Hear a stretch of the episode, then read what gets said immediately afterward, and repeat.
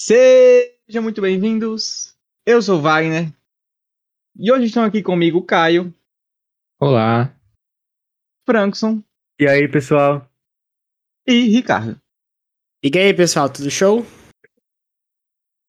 Vamos então para a temporada final de Shingeki no Kyojin.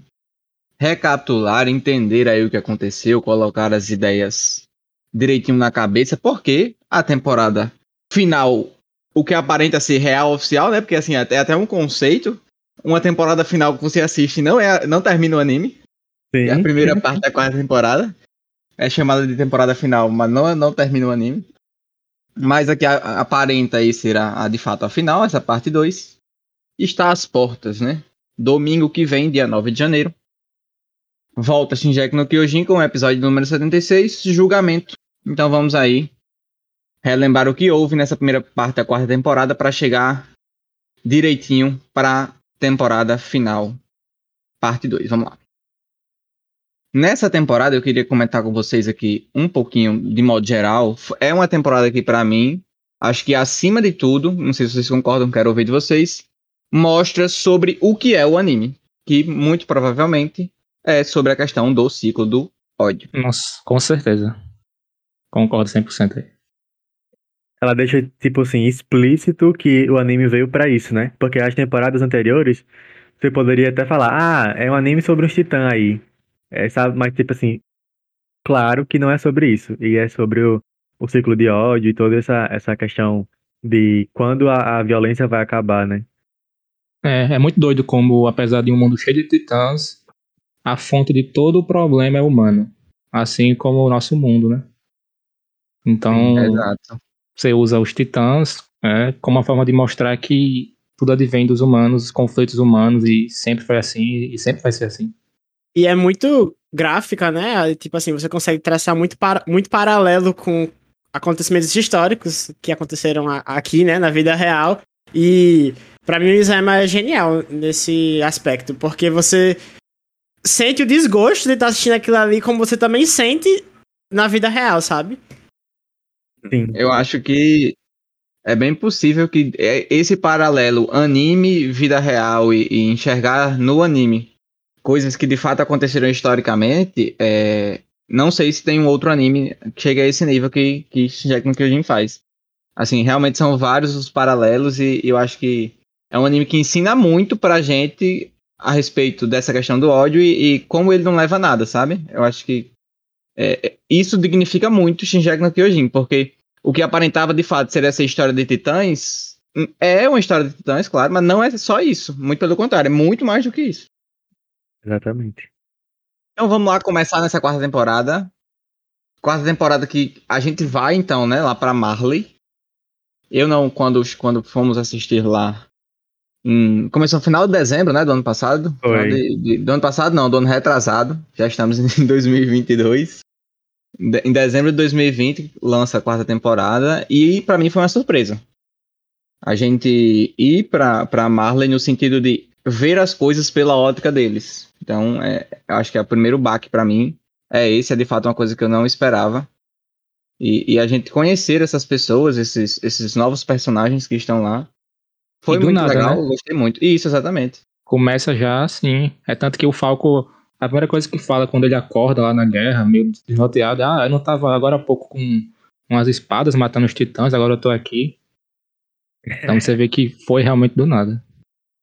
Eu, eu achei que, tipo, ia ter um paralelo entre, entre Marley e, e Eldia, né? Eldia não, Paradis. Só que, tipo assim, eu acho que passam uns três, quatro episódios só em Marley. Eu, minha gente, e agora? Não vai vir, não? É, é o pouco que eu conheço. Porque até agora é um pouco desconhecido. É. Ficava muito nessa expectativa, né? De quando eles iam aparecer. Sim. Porque eu queria, eu queria entender o que aconteceu, né? Tipo, depois de, deles encontrarem a praia lá na terceira temporada. E não veio. Até eles agora. Aparecem e a gente nem percebe, né? Porque tá ali uma coisa que Shingeki faz é colocar coisas que vão acontecer mais pra frente no... Assim, na cara da gente e a gente não percebe, né? Acontece, acontece isso com Eren nesses, nesses episódios iniciais que Frankson comentou. No primeiro episódio aparece o Jean lá num jornal, tá ligado? No é. final do primeiro episódio. E, e, e assim, a gente não tinha noção do que era o Jean. Então é, é ele, e ele faz isso desde sempre, né? É, é uma marca registrada do anime que desde sempre a, as coisas estão na sua cara, mas você não consegue enxergar. E aí uma vez que você sabe, aí fica tudo, você olha e meu Deus do céu, como assim eu não tinha percebido isso antes? É, isso aí é, é isso aí é uma experiência que só quando você reassiste você, você consegue, nossa, né? Tipo, ter, ter essa percepção. E isso pra mim vai ser ponto de crítica mais, mais pra frente. Porque é, tem coisas que são muito rápidas que acontecem e se você não reassistir, você não vai pegar ela, sabe? Essa temporada, eu acho que é a temporada que mais faz isso. É a temporada mais difícil você entender tudo de uma vez só. Você tem que ver várias vezes, ainda mesmo assim. Tem horas que fica meio rushado, meio apressado. É muito condensado tudo que acontece, né? Porque é trama política, é, é porradaria, e isso tudo em um episódio de vinte e cinco minutos. Tipo assim, tá absurdo. Não, é até uma questão que eu tava vendo nos comentários lá do pessoal da Crunchyroll, sempre vejo, né? Acho que sempre aparece algum comentário bem pertinente que o pessoal faz, às vezes alguns até engraçados e tudo mais. Teve um rapaz que não tava muito feliz com a quarta temporada, aparentemente, ele botou: cadê os titãs? O anime virou anime de política. Eu falei, exatamente, é uma análise precisa que você fez. É um anime sobre política, não, não é anime sobre Sim. titã, entendeu? É, e, é e justamente quarta... aquilo que a gente falou, né? De tipo, uhum. o anime se mostrou agora. Essa quarta temporada, eu acho que, em termos de quantidade de informação que ele te dá, é a que tem mais informação. A gente tem ali o final da terceira temporada, da, da parte dois, né? Com muita informação relevante e tudo mais. Só que aqui é uma atrás da outra. E é como o Frankson falou, tem muita coisa acontecendo ao mesmo tempo. É plano de um, é plano de outro, é invasão. Aí no meio dessa invasão tem um, um plano, e, e no meio desse plano o plano dá errado, e aí começa... E, e dentro desse plano, o cara que tava lá fazendo o teatro já sabia que esse plano tava lá e também já tinha um plano dele. E aí a gente passa dessa primeira parte, volta no, no, no, volta no tempo assim, né? Vem os flashbacks pra, pra mostrar muito do que aconteceu durante esse, esse tempo que a gente esqueceu de comentar, vamos voltar a comentar. Tem um time skip de quatro anos entre uma temporada e outra.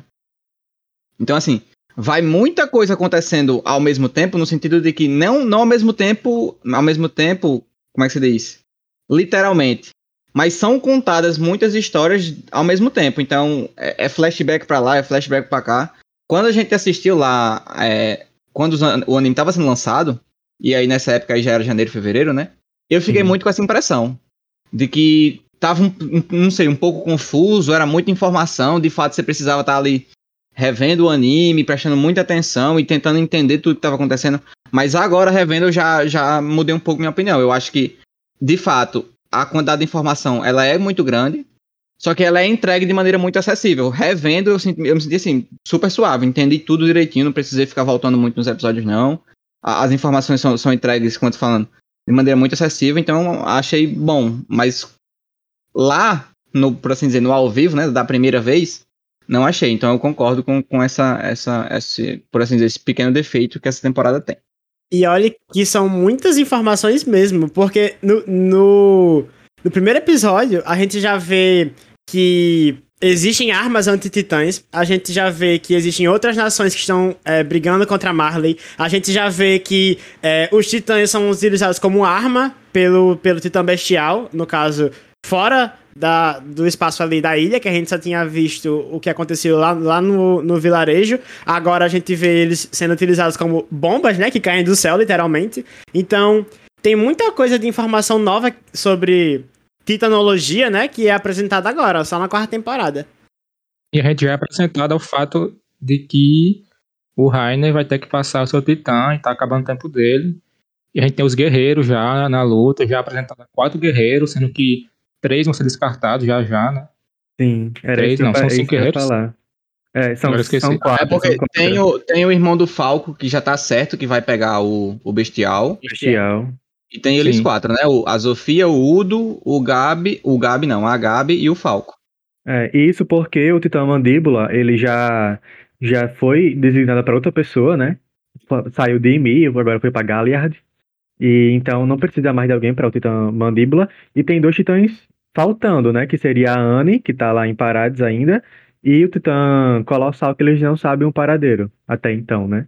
E aí, aí... É, é interessante citar que Porco, o Galliard, ele teve a segunda chance, né? Porque ele não foi escolhido lá na primeira é, seleção. Sim, verdade. Que é a seleção que escolheram Reiner, Bertolt. É até, é até interessante, né? Que, que lá nessa, nessa, nessa leva tinha uma pessoa sobrando. Sim, verdade. E a, tudo indicava que ia ser o, o Galliardo, mas Sim. por causa do, do Marcel, né? O irmão gêmeo dele, ele não foi escolhido. E, e é uma coisa que nessa temporada eu acho que acontece muito, são pessoas querendo que outras pessoas não se tornem titã por causa do... que não querem perder essas pessoas em treze anos. Sim. Então você tem aí o, o Gabi com... o Falco com a Gabi, na verdade, né? Você tem esse caso do, dos irmãos gêmeos aí, do Marcel e do, do Porco. Então você vê que essa questão do se tornar titã é, é, é muito... É, como é que posso dizer? Muito sensível para essas pessoas que, que são treinadas para isso, né? Que é, é mais uma informação nova. A gente não sabia que as pessoas eram treinadas para receberem titãs. Sim. Sendo que... também tem a questão de Reiner confrontar Falco por essa posição dele, né? Como se ele tivesse... não tivesse enxergando virar um titã como... como algo... algo bom. É, como algo bom, como algo que fosse uma honra, sabe? Aí ele dá aquele discursinho dele lá no trem, que inclusive é a cena que mais insuportável da Gabi, que ela é jogada pra cima e etcétera. Sim, aí tem que falar sobre isso, né? Tipo, a Gabi, ela se torna meio que um herói de guerra, porque ela salvou oitocentos eldianos de serem mortos. É, muita gente. Com a estratégia dela de, de, de se jogar no fogo cruzado lá entre Marley e o Oriente Médio, né? Eu acho que é o Oriente Médio que eles estão lutando contra. E a estratégia dela conseguiu salvar oitocentos eldianos. Então, tipo assim, os eldianos, eles são tratados como se fosse lixo. Eles vão ali para a linha de frente, sendo que eles nem pensaram em estratégia melhor para se, para ser usada, quando o Gabi, em menos de um minuto, consegue uma estratégia que salva oitocentas pessoas.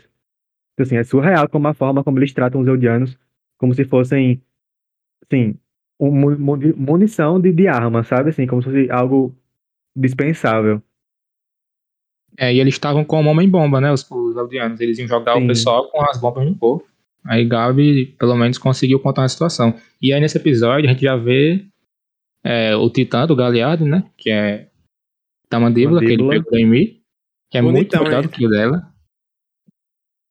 E a gente vê também o uso do, do três D na temporada pela primeira vez, né? O pessoal, Nossa, alguns sim. gostaram, outros não. O que, que vocês pra acharam? Mim, pra mim tá muito superior, boy. A, a qualquer três D que eu já vi, assim, em animes. Tipo, pra mim Olha, é muito fluido. Tá, pelo amor de Deus, calma. Não, pera aí, vamos com calma. Assim, pra mim, ele esmurrou o Studio It em todos os aspectos. O dois D do, do mapa é aceitável, é um dois D bom, não é o melhor dois D do mundo. Mas a junção de dois D com três D deles, pra mim, é magnífica. Tipo assim, não tem como você dizer que... Por exemplo, Stefania até chegou a comentar que ela não tinha percebido que os titãs estavam em três D, sabe? Então, tipo assim, pra mim, a... eu acho que...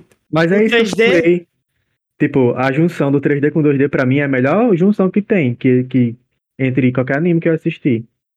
Ah, tá, entendi. Eu achei que você tava comentando que o três D do mapa era o melhor que você já tinha visto. Aí eu teria que discordar. É, mas, é... É, voltando a esse, a esse assunto, é, eu acho que a, a questão da texturização que o mapa aplicou nos titãs pra ficar parecendo com, com dois D foi essencial, porque o três D do It, você da, claramente via que era três D, boy. É, é discrepante o, o três D do, do, do Colossal, do mapa, pra, pra o três D do Colossal do It, que era horrível, gente, o que era aquilo. E você... E tipo assim... Eu vi a gente falando muito bem daquele três D, dizendo que era, meu Deus, que anime com, com qualidade excelente. E agora que eu vi o mapa, eu, tipo, eu só consegui gostar do, do mapa. Eu acho que envelheceu mal, sabe? O do It. É, eu discordo. Eu acho o três D do It ok. Assim, reassistindo eu me convenci mais ainda disso. Eu não acho tão discrepante como vocês acham. E agora, o do mapa, de fato, é melhor.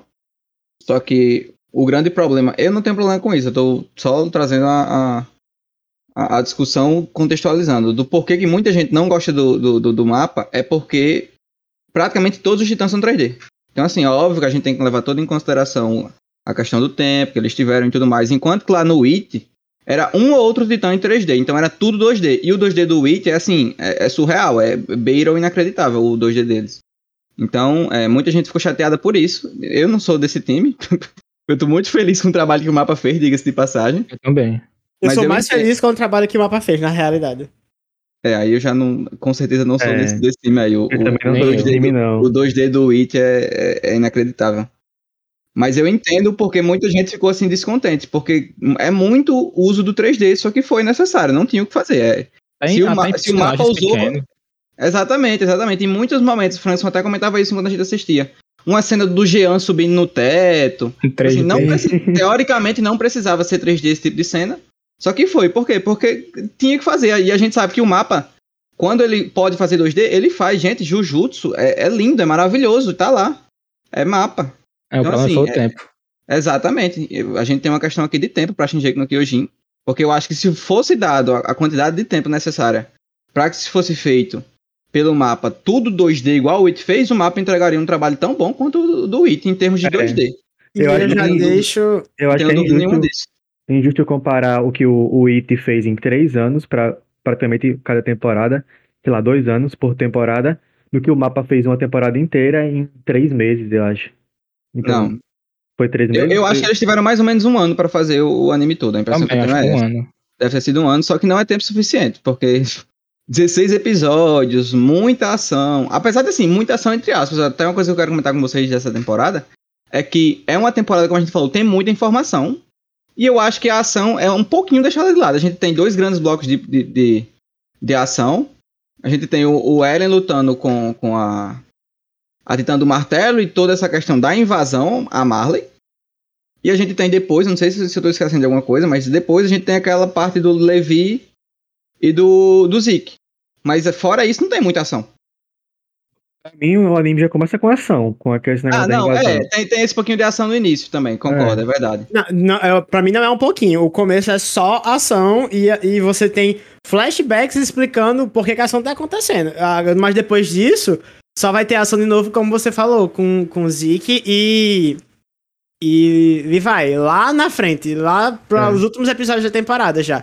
Então, tipo, é, é uma temporada de contextualização, porque você tá apresentando o mundo inteiro, né? E, tipo, você tá... É, como teve esse time skip, muitas coisas foram... foram é, Mudando, trazidas né? pra, pra, pra dentro da, da história que a gente não conhecia. Então, os flashbacks contam justamente como isso aconteceu, né? Tem até o um episódio que mostra como é que... É um, o episódio quase inteiro é um flashback que mostra como é que os... É, soldados voluntários. soldados voluntários chegaram até, até Marley, até Marley não, até Paradis, Paradis, e como eles foram recepcionados, e tem lá a cena de Hange ficando toda eufórica com as novas tecnologias que ela que ela tava sendo apresentada ali, e, e tudo mais. Então, tipo assim, tem ação no começo, tem ação no final, principalmente agora no final, porque já, já ficou com o A, a, a deixa, né, pra segunda parte da quarta temporada, que vai ser muita de ação também, eu acho, né? O próprio trailer já mostra isso. E aí... Eu acho. eu acho. E aí... É... Mas, no geral, é muito mais de contextualização a temporada. Eu acho que dá a impressão de que é uma temporada é, meio que de ação. Eu tenho essa impressão, assim, pra mim, mesmo com esse tanto de informação, pra mim, eu tenho que ela é uma temporada de ação. Comparado com, por exemplo, sei lá, a primeira parte da terceira temporada, sabe? Tipo, a primeira parte da terceira temporada, ela é full contextualização, história, esse tipo de coisa. Não, não é, porque tem, a, a, tem o arco do Kenny, tem, uma, tem bastante ação ali, inclusive. A primeira parte, não? Então, é na primeira parte. Sim, mas tipo assim, não é, um, não é uma ação, ação de titanesca, entendeu? É isso que eu tô falando. Eu, eu diria que são temporadas assim, muito próximas nesse sentido. Você tem ação então, aí. Assim, justo. Só que eu acho que o foco é muito mais em, em, no roteiro da história. Tipo, em trazer informações, contextualizar, é, desenvolver personagens. E, e, inclusive, nessa temporada, muitos personagens são desenvolvidos. Justamente, era isso que eu tava comparando. Tipo, em, comparando essa primeira temporada da terceira e a primeira parte da terceira com a primeira parte da quarta. Tipo, pra mim, a quarta ainda tem mais ação do que a terceira. do que a primeira da terceira, entendeu? Aí eu acho que esse sentimento, pra mim, ele vem muito do que a gente fica com a, com a sensação de tensão, que tem alguma coisa pra acontecer muito próximo e não acontece. Tipo, Eren, Eren preso, é, os motins de, de, de, de Paradis, tipo, é o motim de Marley, tipo, são coisas que estão prestes a acontecer, prestes a explodir, e não acontece nessa temporada.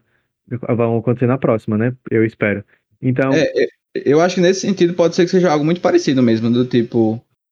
Na terceira temporada a gente tem esse arco político que tem menos ação e que tem muita informação. Aí a segunda parte é frenética do primeiro ao último momento. Exato. Pra falar, mas no último momento ali a gente tem um, uma calmariazinha, uma pazinha, né? Eles chegam no, no, no porão e tudo mais, informação, massa. Aí essa quarta temporada também tem alguma ação, não acho que seja tanta, mas tem. E uma ação boa. Só fico um pouco chateado, eu acho que a gente até comentou isso na época. Que o Titã do Martelo, tipo assim, a gente ficava, meu Deus, o Titã do Martelo é o Titã mais forte, não sei. E puf, não, não deu nem, tá ligado? O Sim. gostinho pra, pra. Mas, enfim. Morreu muito rápido, eu acho que foi um personagem que acaba sendo meio que mal utilizado no, no anime. E na história, né? Já que o anime vem de mangá. Isso daí tem a ver com a posição, né? Tipo, da. Da pessoa que tava com o Titã Martelo de Guerra, porque a gente... Inclusive, o Eren come o Willy Tybur achando que ele era o Titã Martelo de Guerra, né? Tipo, quando ele termina Sim. o discurso dele lá, ele se transforma e, e, e come e, e, esse Titã, sendo que é, a gente só descobre depois que é a empregada, entre aspas, né? Uma, era uma pessoa mais afastada da, do pessoal principal da família, É, que tinha herdado o Titã Martelo de Guerra e provavelmente nunca tinha utilizado ele em batalha, então tipo, só sabia o básico do que deveria fazer e por isso que perdeu tão feio pra alguém que tinha anos de experiência com seu Titã, fazia milagre, se transformou três vezes em um único episódio, né? Então tipo assim, realmente eu não acho que é, ele foi mal aproveitado por ser, por, por erro de roteiro, mas sim porque era um personagem que ele era fraco por si só, sabe? Então, eu acho uma escolha é. contestável de você colocar um titã tão ra... assim, né? Mas também vai muito de quem tá assistindo. Na época, a gente tava... Tipo assim, quando eu vi o trailer, que eu vi o Titã do Martelo, eu fiquei, meu Deus, isso aqui vai ser insano. Olha esse titã. O titã, em design, pra mim, ele é o mais legal de todos os titãs. Assim, disparado. É, lindo. Né? Titã muito foda. Eu pensei, nossa, isso aqui vai ser... Aí chegou... É uma luta legal. A gente... é... Você vê que o titã, de fato, é roubado. A bicha fica lá escondida, não morre de jeito nenhum. Consegue fazer lança, consegue fazer arco, consegue fazer martelo, consegue fazer o que quiser. Furou o Eren lá de todo jeito, ela fica lá com, mexendo os olhos daquele negócio igual da Annie e tudo mais. Ela ia vencer o Eren se não fosse a, a tropa. Exatamente. Só que, poxa, um titã tão massa desse só ser é, utilizado em uma luta, tá ligado? É, eu, eu fico um pouco chateado, mas aí muito provavelmente é uma questão mais minha do que de fato do anime, né? Eu acho que foi escolha de roteiro mesmo do Isayama. Sim, com certeza. E, e aí, pô, só pra fe... é muito foda, mas vou tirar de vocês aqui rapidinho. Sim, só pra fechar o pensamento que, do que eu vim falando antes, né? Que talvez essa, essa, quarta, essa segunda parte da quarta temporada seja como é a terceira, a segunda parte da terceira, né? Que Sim. seja muito, muito assim, é, dinâmica, que as coisas aconteçam muito rápido, muita luta o tempo todo, porque a gente vai comentar mais pra frente, mas já pra dar uma adiantada nesse contexto. Muito, é muito dito isso no final do anime, e quando eu assisti a primeira vez eu não, me no, não notei, por isso que eu até falo que reassistir é muito bom por isso, que deixa a gente bem centrado, com, com a noção total do que provavelmente vai acontecer, é que muitas vezes é comentado que a, as armas de todo mundo se voltarão contra Paradis muito em breve. Eles falam isso muitas vezes. Sim. Então, assim, eu é... espero que a, a, a briga que vai ter, vai ser, óbvio, todo mundo que já tá ali, e que ainda chegue às outras nações pra se meter no meio também. Sim, é bom contextualizar isso aí, porque, por exemplo, a gente esqueceu de falar que foi, teve um time skip de quatro anos, né? Aí, o porquê estava acontecendo essa guerra de Marley contra o Oriente Médio foi porque descobriu que Marley perdeu dois titãs, que foi Annie e... e, e oh, o Colossal. O Colossal. Não, é, não é. Eles perderam três. Três, estava tentando, na verdade. Eles três, perderam Annie, é. perderam o Colossal... mais o... Mas um, de certa forma. É que, na verdade, eles perderam o guerreiro, né? O titã voltou. É, é, exato. Então, eles perderam dois titãs e descobriram que o fundador também tava, tava querendo voltar. Então, tipo assim, todo mundo olhou pra Marley e falou, ah, vocês estão fracos e vamos atacar vocês. Aí foi quando o Oriente Médio decidiu atacar Marley, e por isso começou essa guerra, que durou quatro anos. Aí, Marley, como, como forma de... de criar uma paz entre Marley, jogou essa culpa em Paradis, que foi quando o, o carinha lá do Titã, como é que é o nome dele? É o Will, né? É o Will Tybur, né? O Will Tybur contou a história verdadeira, entre aspas, que a gente não sabe se ela é verdadeira mesmo, né? De que, de que Paradis não era tão culpado assim, mas agora ele é, porque Eren se tornou o principal é, miliciano, sei lá, não sei o nome pra isso, terrorista, de que tá, agora tá querendo atacar o mundo todo, que agora ele tem o poder do fundador. Tipo, ele colocou Paradis como uma cidade pacífica, que não, não atacaria se ninguém atacasse. Só que agora, como o Eren pegou o fundador, o Eren vai atacar todo mundo. Aí por isso que o mundo tá inteiro indo pra Paradis. Por causa de Marley, né, basicamente. É, só que assim, eu acho válido comentar, porque pra mim esse é um ponto muito interessante dessa história. Quando a gente falou que a, questão, a história meio que virou uma questão política, né? É, pelo que eu entendi, eu quero ver se vocês concordam, se o entendimento de vocês é esse. É, Marley quer o fundador pela questão da supremacia militar. Então, a impressão que eu tenho é que Marley é meio que a Alemanha na Segunda Guerra. Sim. Eles querem dominar todos os territórios. Então, eles saem brigando com todo mundo. Saem fazendo guerra pra tudo quanto é lado. Por quê? Porque eles têm os titãs. E aí, é, as outras nações, os outros locais, né? Começaram a desenvolver tecnologias, como o Ricardo falou no primeiro episódio mostrado, anti-titã. Então, os titãs já não são mais é, completamente su- é, supremos na, na guerra. Eles não são mais tão vitoriosos quanto já foram um dia. Dá pra se vencer titãs com armas humanas. Aquele trem lá que passa, o canhão, no primeiro episódio é uma prova disso. As lanças do trovão são outra prova, que são desenvolvidas lá por, por Paradis, a gente já vê elas há algum tempo. Então a humanidade consegue, né, de alguma forma, lutar contra isso. E o que Marley quer é manter essa supremacia. Então eles querem de volta os titãs por causa disso. E não por uma questão de, meu Deus, Eldia lá atrás saiu matando todos os marleianos e eles eram muito malvados e eles... são pecadores que precisam pagar por esses pecados e são os demônios, tá ligado? Tipo assim, pra mim isso é tudo é, é, balela. É balela. Exatamente, pra que eles é, sintam o direito de fazer o que fazem, mas por supremacia militar. Eu quero saber de vocês se vocês concordam com esse pensamento. É, tipo, eles até falam no primeiro episódio, não, no segundo episódio, no comecinho, né? Que eles estão com urgência, né? Eles querem retomar o fundador em um ano, justamente por esse problema que eles estão... É, fracos perante o mundo, né? Perderam titãs. Então eles têm que pegar o fundador tanto por questão militar, de recuperar o poder, como também por medo, né, de o titã fundador do Eren ser usado contra o mundo. Então se o Eren usar o fundador, eles estão lascados, porque milhões de colossais, né, vão pisotear o mundo. Então são os dois motivos, tanto militar, tipo, sobre, sobressair aos outros, como também medo, né? Porque se for usado contra eles, lascou. Além do, do de Zeke, né? De Zeke também só tem um ano. E eles, o poder de Zeke é muito forte. É aí que entra o plano dele, né? De é, voltar para para para Paradis, né? Para recuperar o, o fundador. Sendo que por trás a gente sabe que não é essa a intenção dele, né? Sim. Zeke danadinho. Exato. É. Sim, agora falando o que Wagner tinha falado, tipo, eu concordo muito que Marley usa isso e ele chega até a ser hipócrita, porque eles julgam Eldia por usar os titãs para destruir o mundo, para, né, conseguir terra de, e destruir é, civilizações, sendo que eles fazem pior com o restante do mundo. Então, tipo assim, usando os aldeanos para isso. Então, tipo assim, é, é meio que eles estão fazendo os aldeanos de armas, é... usando a desculpa de que os aldeanos usaram eles como... Como, é, como armas, não. Tipo, usaram isso contra eles. Tipo, ah, se usaram isso contra nós, agora a gente vai usar vocês pra, pra o restante do mundo. Tipo assim, que justificativa é essa, sabe? Exatamente, é aquela coisa que a gente comenta do anime. O ciclo. De como Sim. tudo vai se repetindo, todas as histórias. E, e tipo, eu acho incrível como até entre os, dentro dos mesmos titãs, tá ligado? A história se repete, que a gente comentou no, no cast passado. No Titã de Ataque é meio que todo mundo viveu a mesma coisa, perdeu o parente, viu o povo morrendo e tudo mais, aí puf, titã, é, vai todo mundo Titã de Ataque. Então a história vai se repetindo e é um tema muito trazido no anime, como os erros do passado vão se repetindo e as coisas vão sempre se repetindo.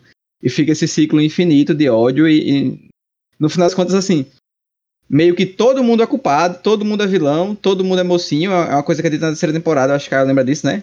Basta que alguém Sim. queira que seja assim, né? Que, que, um, você pode ser tanto herói como vilão, basta que alguém queira que seja assim, alguém conte essa história. E a história que é contada em Marley é essa, de que, que os Eldianos são os demônios e tudo mais, e é por isso que a gente entende muito bem por que, que eles são como são, por que, que eles de fato atacam, por que, que de fato meio que eles não buscam, no primeiro momento, uma solução pacífica. O negócio deles é guerra. É tudo questão de plantar narrativa, como o Frankson disse, tipo... O alto escalão provavelmente tá pouco se fudendo. Eles só plantam a narrativa para o pessoal e deixa, deixa tudo acontecer. Tanto que o próprio Willy, a família Tybur, são eldianos mas são eles que mandam no país, praticamente. Uhum. Então, tipo assim, preconceito, tipo, os próprios eldianos, a família eldiana, tá acima do governo, ela que praticamente manda em Marley, e o pessoal do próprio povo dela está lá se lascando. É, inclusive, é, nesse episódio aí, no episódio é, Anúncio de Guerra, como é o nome que eu não lembro? É Anúncio de Guerra, é o episódio sessenta e quatro. É, Declaração de Guerra. Declaração, Declaração de, guerra. de Guerra. A gente tem uma das cenas mais absurdas do anime, que é a, a, a conversa do Eren com o Reiner, e o Eren fala, eu sou como você, eu não tinha outra escolha. Tá ligado? Sim. Então, assim, você vê que literalmente são dois lados de uma mesma moeda. E assim, é, é, é, eu entendo hoje o, os dois lados, eu não consigo não, não entender e, e, e, entre aspas, né, aí eu fico sempre do lado do, do, dos paradianos, porque, poxa, a gente ficou três temporadas lá com eles, não dá pra não se apegar, só que hoje eu enxergo todo mundo como culpado da, de tudo que acontece, das, de tudo que acontece não, de, de como as coisas acontecem hoje, né, dentro do anime. E, e só que eu consigo enxergar principalmente ali no no Armin, no Jean, pessoas que são é, razoáveis e que querem achar Facas. uma solução pacífica, enquanto que meio que todo o resto ninguém quer, só quer guerra, tá ligado? Então fica, fica um pouco difícil de, de, de não ficar, de não escolher um lado, porque aparentemente só um, algumas poucas pessoas, na verdade, não é nenhum lado, enxergam que do jeito que as coisas estão, não, não dão. Eu acho que principalmente a pessoa do Armin. Exatamente. É quem, ele até chora, né? Isso. Ele até Sim. chora naquele episódio que a Yelena conta, conta o plano da, da eutanásia dos eldianos, né? Ele chora é, pensando que alguém chegou a uma possibilidade tão pacífica, né? De como resolver os problemas. Não, mas aí, aquilo ali pra mim, ele tá atuando, pô. Pra mim, que... pra mim, eu achei que foi literal. Acho que foi literal, tá, porque eu acho tá que faz parte do feitio dele, sabe? Não, ele, ele tá atuando muito. Não, ele tá atuando muito pra mim. Tá claramente atuando. Porque, é. tipo, na cabeça dele, eu acho que aquele plano não faz sentido. Inclusive, vamos andar pra frente da história, porque a gente tem que discutir esse plano. Eu acho que é bom a gente eu acho, comentar quando o anime foca na, na problemática de Rainer e o passado dele. Principalmente a cena dele tentando se matar. Com um certeza. Minha, minha gente, então, e assim, a primeira coisa que eles mostram, né? No meio dessa batalha da... com a Titã do Martelo, o Reiner salva o Falco, né? Do Eren, porque Eren tá nem Sim. pra nada, ele ia matar Falco mesmo. Inclusive, Eren fala até assim na conversa. Ah, eu vi que aqui também tem boas pessoas. E essa boa pessoa era o Falco, e ele não tá nem aí pro Falco. Tipo Sim. assim, ele tá com ódio. Que, que, tipo assim, o único personagem que eu lembro de ter ficado com ódio desse jeito foi o Gon em Hunter vs Hunter. Tipo assim, ele estava possuído pelo ódio em Hunter vs Hunter. É, pra, e e pra Eren mim... tá igual. Pra mim, acho que Eren não tá com ódio, ele tá com indiferença. Pra ele, tanto faz quem morre e quem deixa de morrer. Ele só quer acabar com isso. Ele só quer que todo mundo, ele só quer que todo mundo tenha liberdade. Tipo, eu acho a frase principal de que pode definir Eren. Tipo, ele não, ele não deseja que ninguém esteja preso a nada. E... Pra mim, eu, acho, eu não acho que ele quer que todo mundo tenha liberdade, porque ele tá cerceando a liberdade dos outros pra isso aí, né? Ele quer que o pessoal dele tenha liberdade. É justa, é, eu acho que é a liberdade, isso. né? Eu acho que é, exatamente. É, é egoísta esse ponto. Ele quer é, ser livre. Exatamente. E aí exatamente. tem até aquela cena da, da briga deles, quando ele vai lá brigar com, com o Armin e com a Mikasa. Brigar não, ele foi pra conversar, né? Mas aí rolou um pau. É, que o Armin bota na cara dele. Não, você, não, você tem certeza que você tá sendo livre? Tipo assim, Sim. e ele fica puto quando o Armin fala isso pra ele. E você vê naquele momento que assim, ele não é livre, ele é escravo do, do, do ódio dele, da, da, das do decisões que ele leva, tá ligado? É. Exatamente, ele é escravo dele. Então assim... Eu gosto... Pode falar, cara. Eu gosto dessa cena da declaração de guerra, porque o Reiner chega e pergunta, por que que você veio aqui, Eren? O que que você vai fazer aqui? Aí ele fala o mesmo que você. Tipo, você vê que ele entende o porquê Reiner fez tudo aquilo, ele entende que eles não tiveram escolha, assim como ele também não tem. Então, tipo assim, ah, eu entendo, você não teve escolha, mas eu também não tenho. Tipo, ele faz do mesmo jeito. E, e tipo, tu mostra como o ciclo vai continuar. Tipo, não, não tem isso de conversinha. Seria muito bom se fosse assim, né? Mas, infelizmente, é assim que o mundo funciona e vamos ver se vai ter uma solução boa aí pro final do, da história.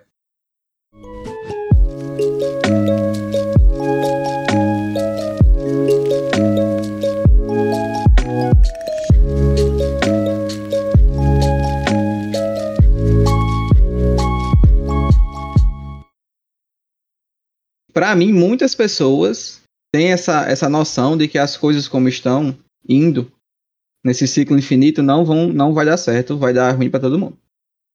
Tanto é que tem aquele episódio, episódio sessenta e cinco, que é o episódio de Dando Martelo, que no início dele a gente tem o, o comandante Magat, lá, Magat, eu acho que é assim que se fala o nome dele, e o William Tybur conversando a respeito do plano, né? Eles já sabiam que, que, que eles iam ser atacados e tal. O William se coloca como sacrifício, porque ele sabia que precisava, que de fato ele estivesse lá, tudo mais. E aí ele fala, ah, eles de fato são o, o, os filhos do diabo. Mas aí ele fala, ah, mas nós também somos demônios. Então, hum. assim, ele também tem essa noção de que eles têm a, a culpa deles na história. Mas a impressão que eu tenho é que o anime chegou num ponto que as pessoas sabem disso, que, eles, que todo mundo tem algum, alguma parcela de culpa, que essa solução que eles estão buscando não é a, talvez a melhor solução que se, que se possa ter, mas que meio que não tem como mais ter volta, tá ligado? Eles já foram é. longe demais pra Exatamente. tentar outra coisa. Exatamente, eu acho que chegou nesse ponto.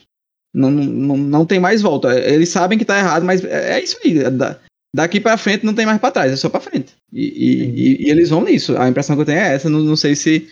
se em algum momento vai, vai haver, de fato, uma solução pacífica para as questões que precisam ser resolvidas.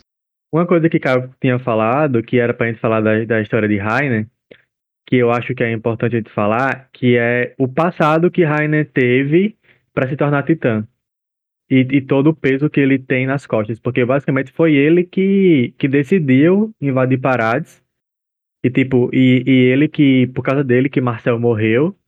Então, tipo assim, ele já começa desde sempre com, com essa dualidade, né? De que ele foi o culpado por tudo que tá acontecendo, basicamente. Porque se, se não fosse por ele, nada, nada tinha acontecido isso em Paradis. Não naquele tempo, né? Tinha sido mais pra frente, provavelmente. Aí mostra que ele vai se corroindo com o tempo, né? Ele vai se, cada vez mais, querendo dar um fim a essa dor que ele sente por todas as culpas que ele passou, até chegar a cena de que ele quer se matar e não consegue. Bom, é muito bem construído, né, ele? Sim, demais. Eu gosto... Essa cena que eles... Que eles estão invadindo Paradis, as muralhas. Eu, eu fui reler o mangá e eu vi que tem bastante detalhezinho assim que não foi mostrado no anime. Que talvez não... Não sei se seria tão interessante ter mostrado, mas eu quero até falar que na hora que eles... Né, ele... O... Marcel morre, né? E aí eles estão correndo. Só que o anime corta já pra o Bertolt quebrando a muralha. E aí eu gostei que no, no mangá mostra que tipo, eles estão na correria pra chegar na muralha. E aí eles deveriam revezar entre a Annie e o Marcel, porque eles são os mais rápidos. E quando eles estão chegando na muralha, a Annie ela grita pra chamar os titãs puros pra entrar na muralha. E é por isso que tem tanto titã entrando na muralha quando eles quebram lá no primeiro episódio. E aí, tem até a cena que o pessoal até estranho, lembra que foi Ricardo e Frankson, né? Que quando eles quebram a muralha e o Bertolt sai do Titã, a Titã Sorridente, que é a Titã da Dina Fritz, né? Ela vem em direção ao Bertolt, só que ela segue. Tipo, no mangá fica bem evidenciado. Aí até eles falam, ah, ela tá indo pra, pra o Bertolt, eu vou ter que salvar ele. Só que ela muda de direção e vai embora. Tipo, deixando o ar que tem uma coisa estranha aí. E eu sei que Ricardo sabe o que é. Mas, só pra deixar claro isso. E assim, quem quiser ter mais detalhes aí, quem tá escutando a gente sobre essa, sobre como eles ficaram esses, todos esses anos infiltrados na muralha, é, pode ler um mangá que tem um pouquinho mais de detalhes sobre isso. Era uma coisa que eu gostaria muito de ver isso em anime, na moral mesmo. Esses anos, esses anos de flashback que não foram mostrados, né? Porque dá um salto, é. tem vários saltos temporais, né, em Shingeki. E um desses é eles, eles três. Se infiltrando dentro das muralhas, da muralha. Tipo assim, os dois primeiros anos que eles ficaram nas muralhas, antes de entrar para os cadetes, eles ficaram trabalhando no campo, reunindo informação. Eles três trabalhando no campo, o N saía, voltava para procurar informação, e eles chegaram à conclusão, eles conseguiram informações de que o rei de verdade não é o rei, tipo, é um Sim. rei falso, aquele e, rei Fritz. Inclusive, aquela cena que mostra N com... com... pelas vielas, né? Que ela, tipo, encontra com aquele cara, o, o, o estripador. Kenny. Com Kenny. Kenny. Né? Que é uma Sim. cena bem, bem confusa, assim, né? Não, no caso, eles, eles descobriram antes essa informação. Eles não descobriram quem é a família real verdadeira. E aí eles decidem, ah, então vamos se juntar aos cadetes pra tentar descobrir alguma coisa. Entendi. Aí, nesse meio tempo, a Anne começa a investigar, tipo, no subsolo, como polícia militar. E ela descobre o, os planos de Ken, até aquela cena estranha lá dele, ah, você é minha filha, não sei o que lá. Sim. Tipo, é basicamente isso. Aí chega um ponto que eles percebem que estão passando muito tempo lá e Annie quer voltar várias vezes, mostra isso, e o Reiner não quer voltar, ele quer cumprir o papel dele como herói, né, como ele disse. É, inclusive, eu acho uma coisa interessante falar sobre isso, é que quando o Reiner volta pra casa, né, o, o porco fala, ah, você quer ser igual ao meu irmão. E, e, tipo, a impressão que passa é essa, tá ligado? Porque o, o Marcel salva o Reiner, né? Que quem ia morrer era ele, e aí o Marcel morre no lugar dele. E ele, e até a, a Annie fala que, tipo assim, ah, vamos embora, a gente não vai conseguir fazer a missão sem a liderança do Marcel. E aí meio que o Reiner toma esse papel de liderança. Ele Sim. fala isso, ele, ele, ele, ele verbaliza, se, é, se, vocês, se vocês precisam de um Marcel, eu vou ser o Marcel, algo assim do tipo. Ele morreu, né? Ele fala assim. É. Exatamente. Então, assim, você vê que, que esse problema, essa questão de personalidade do Reiner, ela já é trabalhada nele aqui nessa temporada, mas assim, desde muito novinho, desde quando ele vai pra lá, você já vê que essa questão de ele ter meio que é, a dissociação da realidade, que a gente deu o laudo, né, no outro dia aí. Sim. Então, assim, é desde antes. Então, a, a, como o Caio falou, e, e assim, pra mim fica muito evidente isso nessa temporada, o desenvolvimento, o aprofundamento, a questão de camadas e tudo mais do Reiner é a melhor que tem no anime. É o personagem mais bem trabalhado. É o personagem que eu acho que, se a gente fosse pegar um personagem pra analisar Shingeki no Kyojin através desse personagem, eu acho que teria que ser o Reiner. Porque ele tem muitas facetas, ele é a pessoa que foi pro outro lado da, da, da moeda. E quando voltou, ele até fala, tem aquela cena bem icônica que ele fala, ah, quando eu estava no meio dessas pessoas tão diferentes, e aí a família dele fica meio que, meu Deus, como assim essas pessoas diferentes, eles não são demônios? E, e ele também está envolto no ódio. E, assim, é, é um personagem magnífico. Eu acho que é o melhor personagem do anime mesmo, é o Reiner, pelo quão bem ele é trabalhado, e eu acho que aqui nessa temporada é onde isso fica muito mais evidenciado. Concordo também.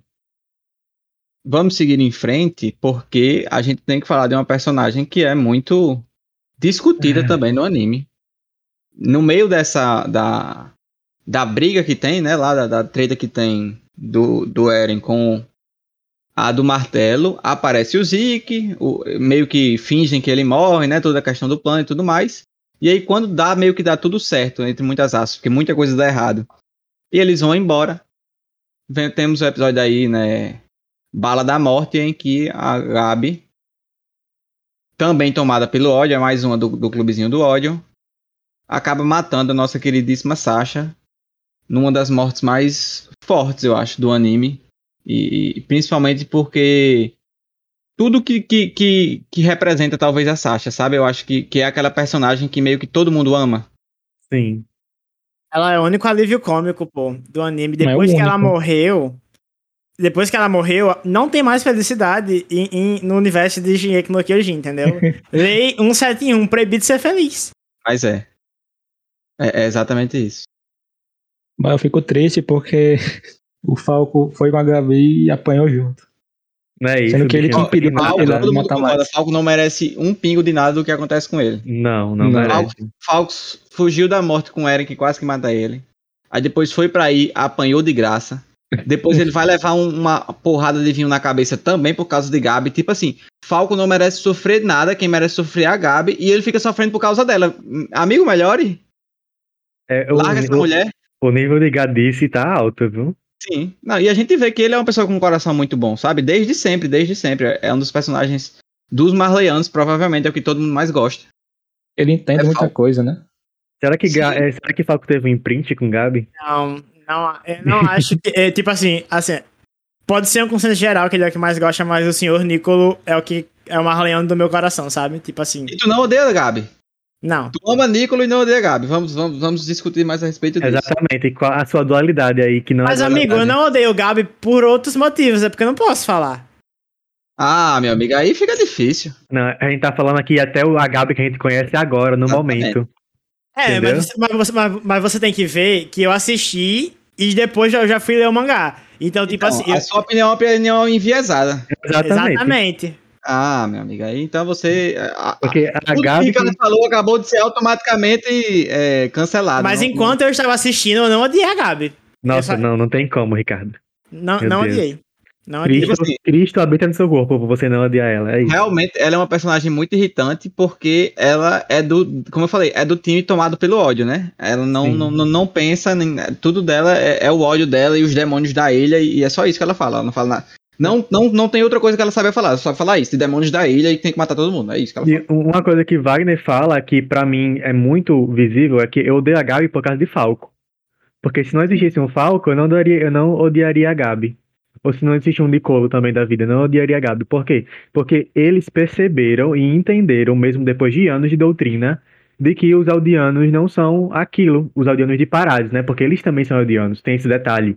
Que ela é uma aldeana e ela se vê diferente dos aldeanos de Paradis, sendo que... Uma boa aldeana, né?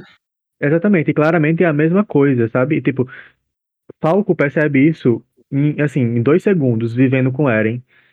E naquele tempo ali de, de volta dele, e Eren falando, conversando com ele. E, e quando, quando Gabi passa morando, acho que um mês... na casa lá de, do, dos pais de, de Sasha, e ela mesmo assim não muda o pensamento dela de que os eldianos de Paradis são pessoas do bem, sabe? Sendo que foi uma família que durante um mês deu abrigo, comida e teto pra ela. Tipo, por isso que eu odeio tanto a Gabi, porque ela tá tão doutrinada a um ponto de que ela se recusa, ela mesma se recusa a acreditar no, no que ela tá vendo ali, ela acha que tudo é uma encenação. Ah, eles passaram um mês servindo comida, cama, mesa e, e teto pra mim, mas eles não são assim, eles são demônios, sabe? Tipo, como não? Você tá vendo o que tá acontecendo, menina?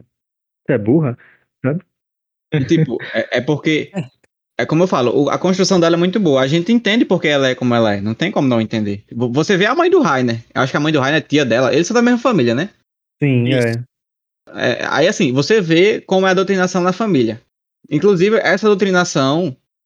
mais uma vez é trazida no anime é, como uma coisa muito crucial pro, pro rumo das pessoas. Porque você vê o, o Grisha sendo doutrinado.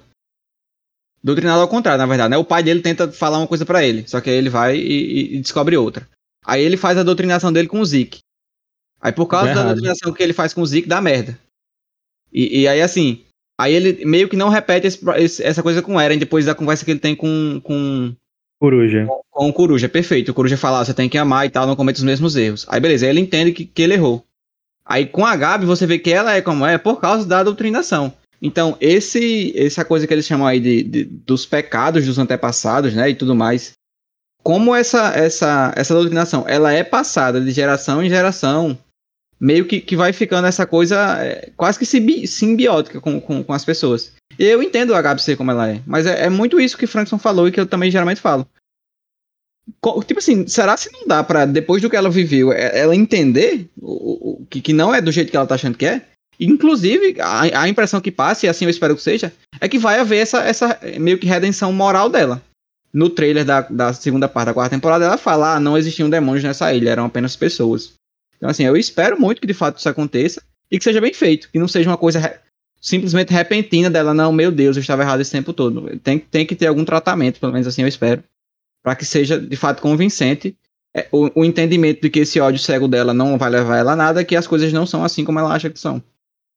Eu acho que já tem alguns resquícios desse entendimento dela, não verbal, mas no olhar dela, principalmente quando é. É, tem toda aquela cena do Nicolo e da e da, da Kaya e a Mikasa, a Armin falando com ela, é tanto que quando ela tá presa e o Eren fala com ela, ela fala, ah, por que eu tô pensando assim? Eles são demônios. Tipo, ela já tá começando a sentir alguma empatia, alguma coisa, só que não ao ponto dela sair falando. Tá estranhando o jeito que ela tá pensando. Sim. E, e pra mim, falando sobre essa questão aí dos pecados, é, essa quarta temporada tem uma das melhores cenas, tipo, do anime, a nível de, de, de diálogo, né? Que é entre Kaya e Gabi falando que, tipo, a mãe dela não tinha pecado nenhum. Ela viveu a vida inteira dentro de Paradis, não cometeu nada contra ninguém e morreu por causa de, de Marley. Que pecado ela tinha, tá ligado? Tipo, o que foi que, que ela fez de mal contra a humanidade que ela tinha que pagar por isso? E aí, tipo, eu acho que todas essas coisas estão é, construindo é, Gabi pra ir pra esse lugar onde, que você tá falando, Wagner. Nossa, essa cena aí de, de Kaya e Gabi, pra mim é a cena, tipo, isso envolvendo racismo e escravidão. Porque é isso que, que, que essa cena toda fala, sabe? É um grande é, monólogo, não, como é que é? Uma metáfora para o, para a escravidão. Porque, tipo assim, é, é Kaya e Gabi falando, você tá me culpando por, por algo que meus ancestrais fizeram e que eu, que eu tô pagando por hoje. Isso dos dois lados da moeda, tanto Gabi com Kaya como Kaya com Gabi, sabe? E o, os dois se julgam por causa de, dos ante, ante, antepassados, sendo que, claro, é um paralelo que o, o ator quis trazer, só que não se aplica à realidade, né? Porque até hoje a gente vê que os resquícios da escravidão na humanidade. Sendo que lá, não. Lá, tipo, não existe tanto esses assim, resquícios de, dos eldianos com a humanidade, né? É porque aí, lá eles estão meio que escravizando os eldianos por algo que já aconteceu. E aqui não tem ninguém escravizando branco, porque... Exato. Escravizando passado. Exato. Uhum, perfeito. A análise é essa. Agora sim, é, eu acho que esse episódio aí... Como é o nome desse episódio? Você acha que é argumento correto esse? Acho que sim. Acho que é. Qual?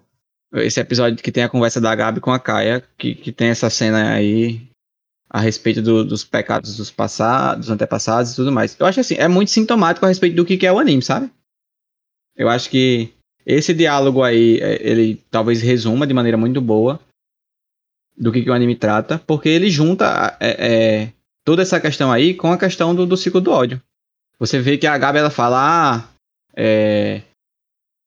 a gente foi atacado primeiro, eu vi a Sofia e o Udo morrerem, vocês que atacaram primeiro, tá ligado? Ela tá falando. Sendo que antes disso, n- não havia a- um, um ataque a Paradis? E aí você vai, ah, e antes desse ataque a Paradis, tinha havido alguma coisa? O anime não mostrou. Se fala Exato. muito da, da guerra dos, dos titãs e, e de todas essas versões da história. Se a Amy subjugou ou não subjugou, se, se, se mataram os marleanos ou não mataram, se acabaram com as culturas ou não acabaram, tipo assim. Eu acho até que, que, que não vão, essas respostas elas não virão. Por quê? Talvez não todas, né? Porque eu não acho que é sobre isso o anime. É, é, é sobre essa, é isso que a gente já comentou, o ciclo do ódio. E, e pra falar sobre o ciclo do ódio, ele já tem os elementos suficientes. Se o, quem de fato é o verdadeiro culpado, ou...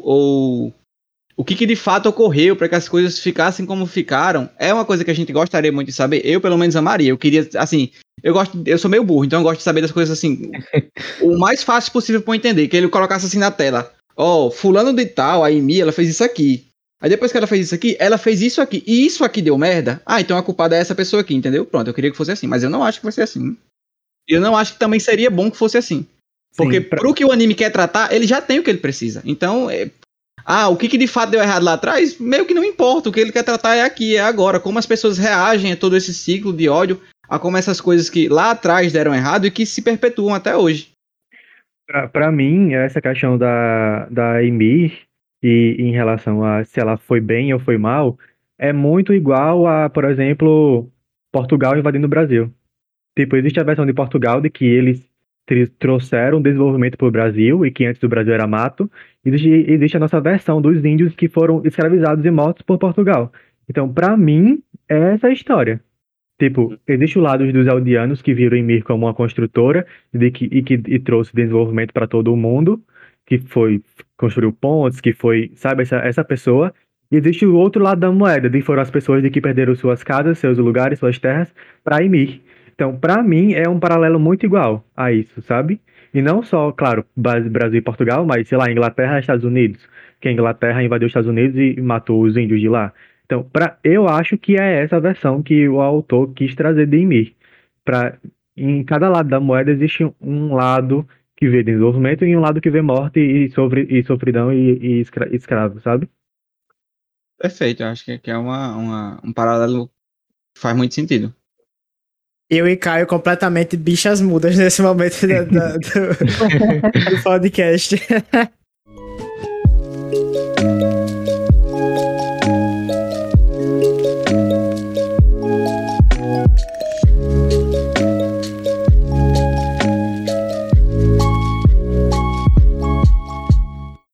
Eu acho que é bom a gente falar sobre um flashback do plano do Zeke, né? O que, que ele tá não, pensando? Com certeza, com certeza. Esse é, talvez seja um dos pontos mais importantes dessa temporada. Que, que pra mim, é, faz sentido tudo que, ele, tudo que ele pensou. E eu acho que pra mim, que, que, quer dizer, na minha opinião, ele também é uma das pessoas mais coerentes com o que ele pensa, na forma como ele age, e eu não entendo porque é que Stefania tem tanto pé atrás com esse plano dele. Tipo, é... é, é ela, toda vez que a gente... Que a gente comenta sobre isso, ela sempre fala, ai, mas eu não, não, não consigo acreditar nesse Zeke, pra mim tá, ele, tá, ele tá tramando alguma coisa, mas o anime inteiro mostra o, o quanto ele foi fiel a isso, ao ponto de, de é, tipo, denunciar os pais, ao ponto de de, de, é, de trair Marley, né, de, tipo, de manipular aquelas pessoas ali do alto escalão do exército pra colocar em plano, é, colocar em prática um plano que ele tava dizendo que era uma coisa, mas na realidade era outra, sabe? Tipo, pra mim, ele é coerente do começo ao fim, e eu não vejo sentido de existir desconfiança desse aspecto, sabe? O, o, anime, mim... não, o, o anime não abriu brecha pra que eu desconfiasse dele. Pra mim, a desconfiança que, que Stefania tem é a mesma que Levi tem. Porque o que Levi vê, e eu acho que é o que Stefania vê também, e eu, eu vejo um pouco, é que ele tá pouco se lixando pra todo mundo. Tipo, ele, ele mata sem ver a quem, ele, tipo, não sente nenhum remorso por tudo que ele faz, e é meio que como se ele tivesse... Como é aquela frase, tipo, que, que vocês falam, é... Pelo, pelo seu próprio sonho, como é que é? Todo mundo no seu próprio sonho, eu esqueci uma frasinha que vocês falam. Já, eu já também... Aí eu não sei, eu não. Também não tô lembrando, não, também. Virou Inception. Não, não é, não é no seu próprio ele sonho. Ele tá lutando tipo... pelo seu próprio sonho. Não, tipo, tá todo mundo com seus próprios ideais, seguindo seu próprio, seu próprio ideal. Vocês fazem uma frasezinha bonita que eu não tô lembrando agora. Mas, tipo, tá... É pra entender. Entendeu? Tipo, ele assim, tá fazendo ele... dele, a verdade é essa. É, é exato. Tipo, e, e foda-se o, rest... o restante. Então, pra mim, a, a insegurança de Stefania é isso. Será que esse plano é realmente esse ou ele tem outro plano por trás que é, que é só pra ele, sabe? Eu acho que é realmente esse, até que ele chora, pô, quando o Eren fala o que ele, que, o que ele precisava ouvir do, funda, do, do cara que tem o titã fundador pra o plano dele se, se, se concretizar, sabe? E assim, é. Você vê que Eren e Zeke, os dois sofrem do mesmo mal, que é, sofreram muito por serem aldeanos. Então, você vê que ambos é, estarem muito de acordo com esse plano de eutanásia, é totalmente aceitável, assim, eu pelo menos engulo, engulo tranquilamente, como uma coca, porque pra mim faz muito sentido, o Eren desde sempre falou que, que ia acabar com todos os titãs, e essa é uma forma, e o Zeke, ele, ele não quer que, que o que ele sofra, o que, outros, que outras pessoas sofram, da mesma forma com que ele sofreu, então assim, é, é um pouco egoísta, eu acho, um pouco não, é bem egoísta na verdade, você decidir se uma outra pessoa pode ou não viver, independente se ela vai sofrer ou não. Mas eu entendo, e, e pra mim faz muito sentido, baseado na construção que foi feita do Eren, e nessa temporada na construção que foi feita do, do, do Zeke, principalmente naquele episódio ali que é basicamente inteiro só de, de flashback pra desenvolver ele, inclusive esse episódio é perfeito. Mas, mas pera aí, Wagner, na sua concepção eles vão matar os, as pessoas já vivas? Não. Eles vão impedir que outras pessoas possam viver. Não, eles vão pedir que outras pessoas nasçam, é diferente. Exatamente. O qual seria o caminho natural dessas pessoas? Que ainda não existem. Seriam nascerem e viverem. Eles estão impedindo que isso aconteça. A camisinha deles. Vamos comentar um pouquinho mais a respeito do plano, que eu acho que talvez, como eu falei, pode ser a, a... uma das coisas mais importantes dessa temporada, que assim, pra mim, é, é, como eu falei, faz sentido, acho muito válido e tudo mais. Só que eu não acho que vai ser assim, que vai, que vai ser desse jeito, sendo bem honesto. Por quê? Porque passa por uma linhagem seguir fazendo isso até que todos os Eldianos morram. Então, a, tanto é que aí a Yelena lá fala, ah, ainda bem que a, a rainha Historia já tá com um filho. Inclusive, fiquei me perguntando isso quando ela tava montando o plano pro, pro pessoal lá do, do reconhecimento, né? Tipo, será que a Historia tá envolvida nesse plano? Tipo, ela, será que ela tá concordando com isso? Será que ela sabe que o filho dela é pra isso? Eu acho tá que sabe, porque não, foi contado. Se a história sabe, sabe desse plano, assim, como a gente tá sabendo agora, que de fato Sim. é um plano de eutanásia e, e, e como vai se desenrolar, que esse filho dele, dela vai eu ser usado que... pra continuar fazendo lá os, como é que se ah, fala, o rugido do negócio. Não, eu acho que O filho é. dela, na realidade, vai ser utilizado pra comer o Titã Fundador depois que, que já, já tiver... Não, amigo. É, não, é, não, amigo. Não. Ó, a ideia, ela, a não ideia... pode, ela não pode... O Titã Fundador não pode ser dado pra uma família real, amigo. Senão não, volta... Eu vou lhe explicar, eu vou lhe explicar o, o, qual é o contexto. Depois que for mudado a, a, a genética lá dos Eldianos para poder não terem mais filhos, o Titã, é, o Titã Fundador seria passado pra um rei que não, que não poderia utilizar... É, os poderes de Titã pra guerra, e aí ficaria tipo assim, todo mundo dentro, da, dentro da, da, da, das muralhas, até que todo mundo morreu de velhice, por, e aí não teria mais Titã na, na Terra, porque não teve mais filho nascendo, entendeu? Esse, esse, esse, pelo meu entendimento do que, do que Yelena fala, é isso. Eles vão mudar com Zeke e... e, e, e... e Eren, que são os irmãos lá perfeitos e que é, não poderia acontecer de outra forma, e depois eles vão passar o fundador pra uma família real, já que ele não ia poder utilizar o poder do fundador pra guerra, entendeu?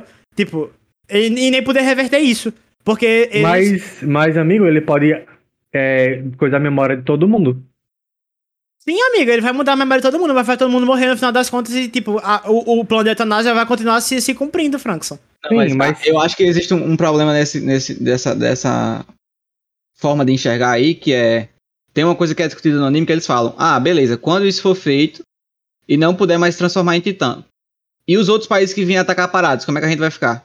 Como é que vai ser essa promoção aí, se a gente não vai ter... Eu acho, que, eu acho que é até Jean que fala isso. Então, exatamente, a Jean que pergunta isso. Aí ela responde, não, a linhagem vai continuar e as pessoas que continuarem nessa linhagem, elas vão continuar fazendo o rugido lá do trovão exatamente, da terra, exatamente. Com o rugido da terra em menor escala, só para se proteger. É. Não é para planar a, a, a terra, é a só para se proteger. É então, por isso que eu acho... Eu entendi dessa forma. Vai ter duas pessoas, tipo o Eren e, e o, e o Zeke. Eu também, Wagner. Vão eu continuar também. usando o, esse negócio aí, até que não haja mais ninguém. Então, eles vão ficar se renovando e, e protegendo Paradis com um rugido que eles falam em menor escala. Inclusive, pra mim, isso é um mistério. Como é que usa em menor escala? É, é pela hum. altura da voz que eles vão utilizar? É, ah, não, vamos usar em menor escala. Pensa em pouca escala, que eu penso em pouca daqui também. Não, que não daí, pra também, mim... Pra mim, se fosse usar, irmão, era pra acabar com tudo, que danado é isso. Não, pra mim, eles conseguem controlar quantos eles querem. O fundador, o Zeke, não consegue fazer isso porque ele não tem o poder completo. Mas o fundador, ele conseguiria... Ah, vai três pra cá, quatro pra lá e se resolve, entendeu? É, não sei, vamos esperar. Mas, mas assim, eu acho que tem outro erro nesse plano. Por quê? Porque um titã só dura treze anos. Como é que eles vão se renovar se vai acabar a reprodução? Me diga aí. Pra não, então, ficar aí, velho. É, não, então, é, aí tem uma questão. Porque pelo que eu entendi, esse negócio dos titãs do rugido, meio que salvarei eles por uns cinquenta anos, pelo que eu entendi. Exato, mas só dura treze. E aí? Não, mas os bichos vão ficar lá por cinquenta anos, França. O povo morre, mas os bichos continuam. Pelo que eu entendi, é isso. Mas aí quem vai controlar? Pelo que eu entendi, eles querem reproduzir, tipo, o máximo de filhos que der agora, tipo, vários, vários, pra ir revezando, em três, treze anos. Ah, foi isso também que eu entendi, de... isso que o Caio falou. É, eu acho que é por aí mesmo. É, mas aí... Não aguenta, viu, meu amigo? Vai ser um atrás do outro. Mas aí, é, o plano de Eren não pode ser agora. Porque a Historia então, ainda nem pariu, menina. É por isso que eu acho que esse plano, o anime não vai acabar desse jeito. Primeiro, porque demoraria muito tempo, em, em, em tempo mesmo, precisaria de muitos episódios pra que se acabasse dessa forma. Então, hum. não acho que vai ser assim que vai acabar, o anime tá pra acabar já. E segundo, tem toda essa questão de que as pessoas que viriam depois teriam que concordar também com o plano. Haveria muito espaço pra dar errado, pra outras pessoas irem lá atacar e roubarem os titãs e tudo mais. Então, assim, é. ideologicamente, eu acho que é um plano que faz todo sentido. Que em um cenário completamente ideal funcionaria para que se, se acabasse, para que o objetivo deles fosse cumprido, mas que, realisticamente falando, eu não acho que vai acabar dessa forma. Vai, alguma coisa vai dar errado, alguma não, algumas várias, inclusive, eu acho que vão dar errado, e o anime vai acabar de outra forma que eu não sei qual é, e vamos descobrir. No mínimo, tinha que esperar uns cinco anos para a história aparecer cinco meninos, que era para dar os cinquenta anos lá do, do, dos coisas. Então, tipo assim, já cancela aí. Tem que fazer menino. Pois é. Então, coitado, né, da história. Como. Pois é, mas é, porque... é sacanagem, fizeram com ela. Essa, essa tradução do... É porque Wagner, ele pensa como se fosse um grito, né? É isso? É, chama de rugido da terra. Tipo assim, no é. trailer, passa um batendo na cabeça do outro, né? O, o, o, o Eren e o Zeke, e aí passa uma ruma de bicho aparecendo, uma ruma de explosão daquela. Eu mas acho eu... que é aquilo. Se não for aquilo, eu não sei o que é. Mas, mas eu não entendo essa tradução. O Titã Fundador, ele controla de onde ele estiver, Wagner. Se ele estiver em Marley e os negócios estiverem em Paradis, ele controla, entendeu? Tipo, é pelos caminhos, então tanto pode faz... Pode deixar Caio comentar, porque no, no mangá é outro nome, né, Caio? É Estrondo? Eu passei a, do, eu né? passei a vida além do Estrondo, nunca vi Rugido da Terra, mas não sei se... Talvez a... É Estrondo da Terra, que chama? Não, eu só acho, Estrondo. É, é, é estrondo. Pela, eu, acho, eu acho que é batida do chão, né? Ele tá falando... Não, só Estrondo, é rumbling em inglês. Pois é. Por que eles mudaram o nome? É, Rugida. Não sei. Será que se o Isayama vai mudar o final? No mangá e no anime foi certo, não sei. É, é vamos, vamos, vamos esperar. Eu, eu acho que vai acontecer, o, o trailer mostra. Vai acontecer isso aí. Aparece lá. Eu acho que é isso. Não sei se tem como ser outra coisa.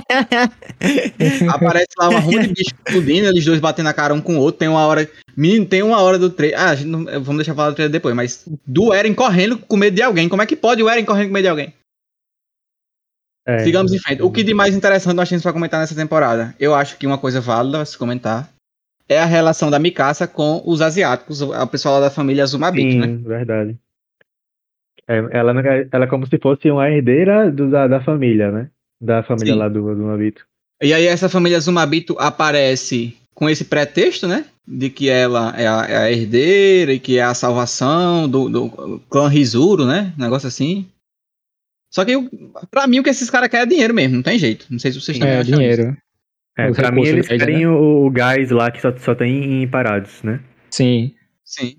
Não, eu e outro nome. É, é gelo... Gelo, gelo seco. Gelo... Não, não. Gelo explosivo, eu acho o nome. E assim, um, outra coisa que, que reforça aquela questão que a gente tinha comentado no início, a, a, a questão da supremacia bélica de Marley, é que... Eles falam também que lá em, em Paradis, eles têm disponível muito, é, eu não sei a palavrinha, mas assim, é, coisas fósseis, tá ligado? Combustível fóssil. Sim. Que lá em Paradis eles têm muito, que vale muito, que pra guerra é muito valioso. Então eles também querem invadir Paradis por causa disso. Então toda essa questão política da supremacia marleiana a, com relação à guerra, é, ela é muito forte nessa temporada e, e, e é uma das coisas que... com certeza, é, trazem um, um sentimento de, de muita verossimilhança, que chama, né? Que quando é parecido com a vida real, Sim. eu acho que, que, que esse é um do, dos grandes pontos. E Marley quer invadir Paradis imediatamente, né? Tipo, de surpresa. É, estão é estão com pressa, porque tem pouco tempo, né? Sim, é, é uma coisa que, que, Reiner, que Reiner fala, que Zeke é esperto o suficiente para saber de que eles vão se preparar daqui a seis meses, então eles têm que, se, têm que atacar agora, né? Eles falam isso. É, aí, mais ou menos agora, a gente chega para o momento final do anime, que eu acho que esse arco final é quando o, o pessoal ali do, do...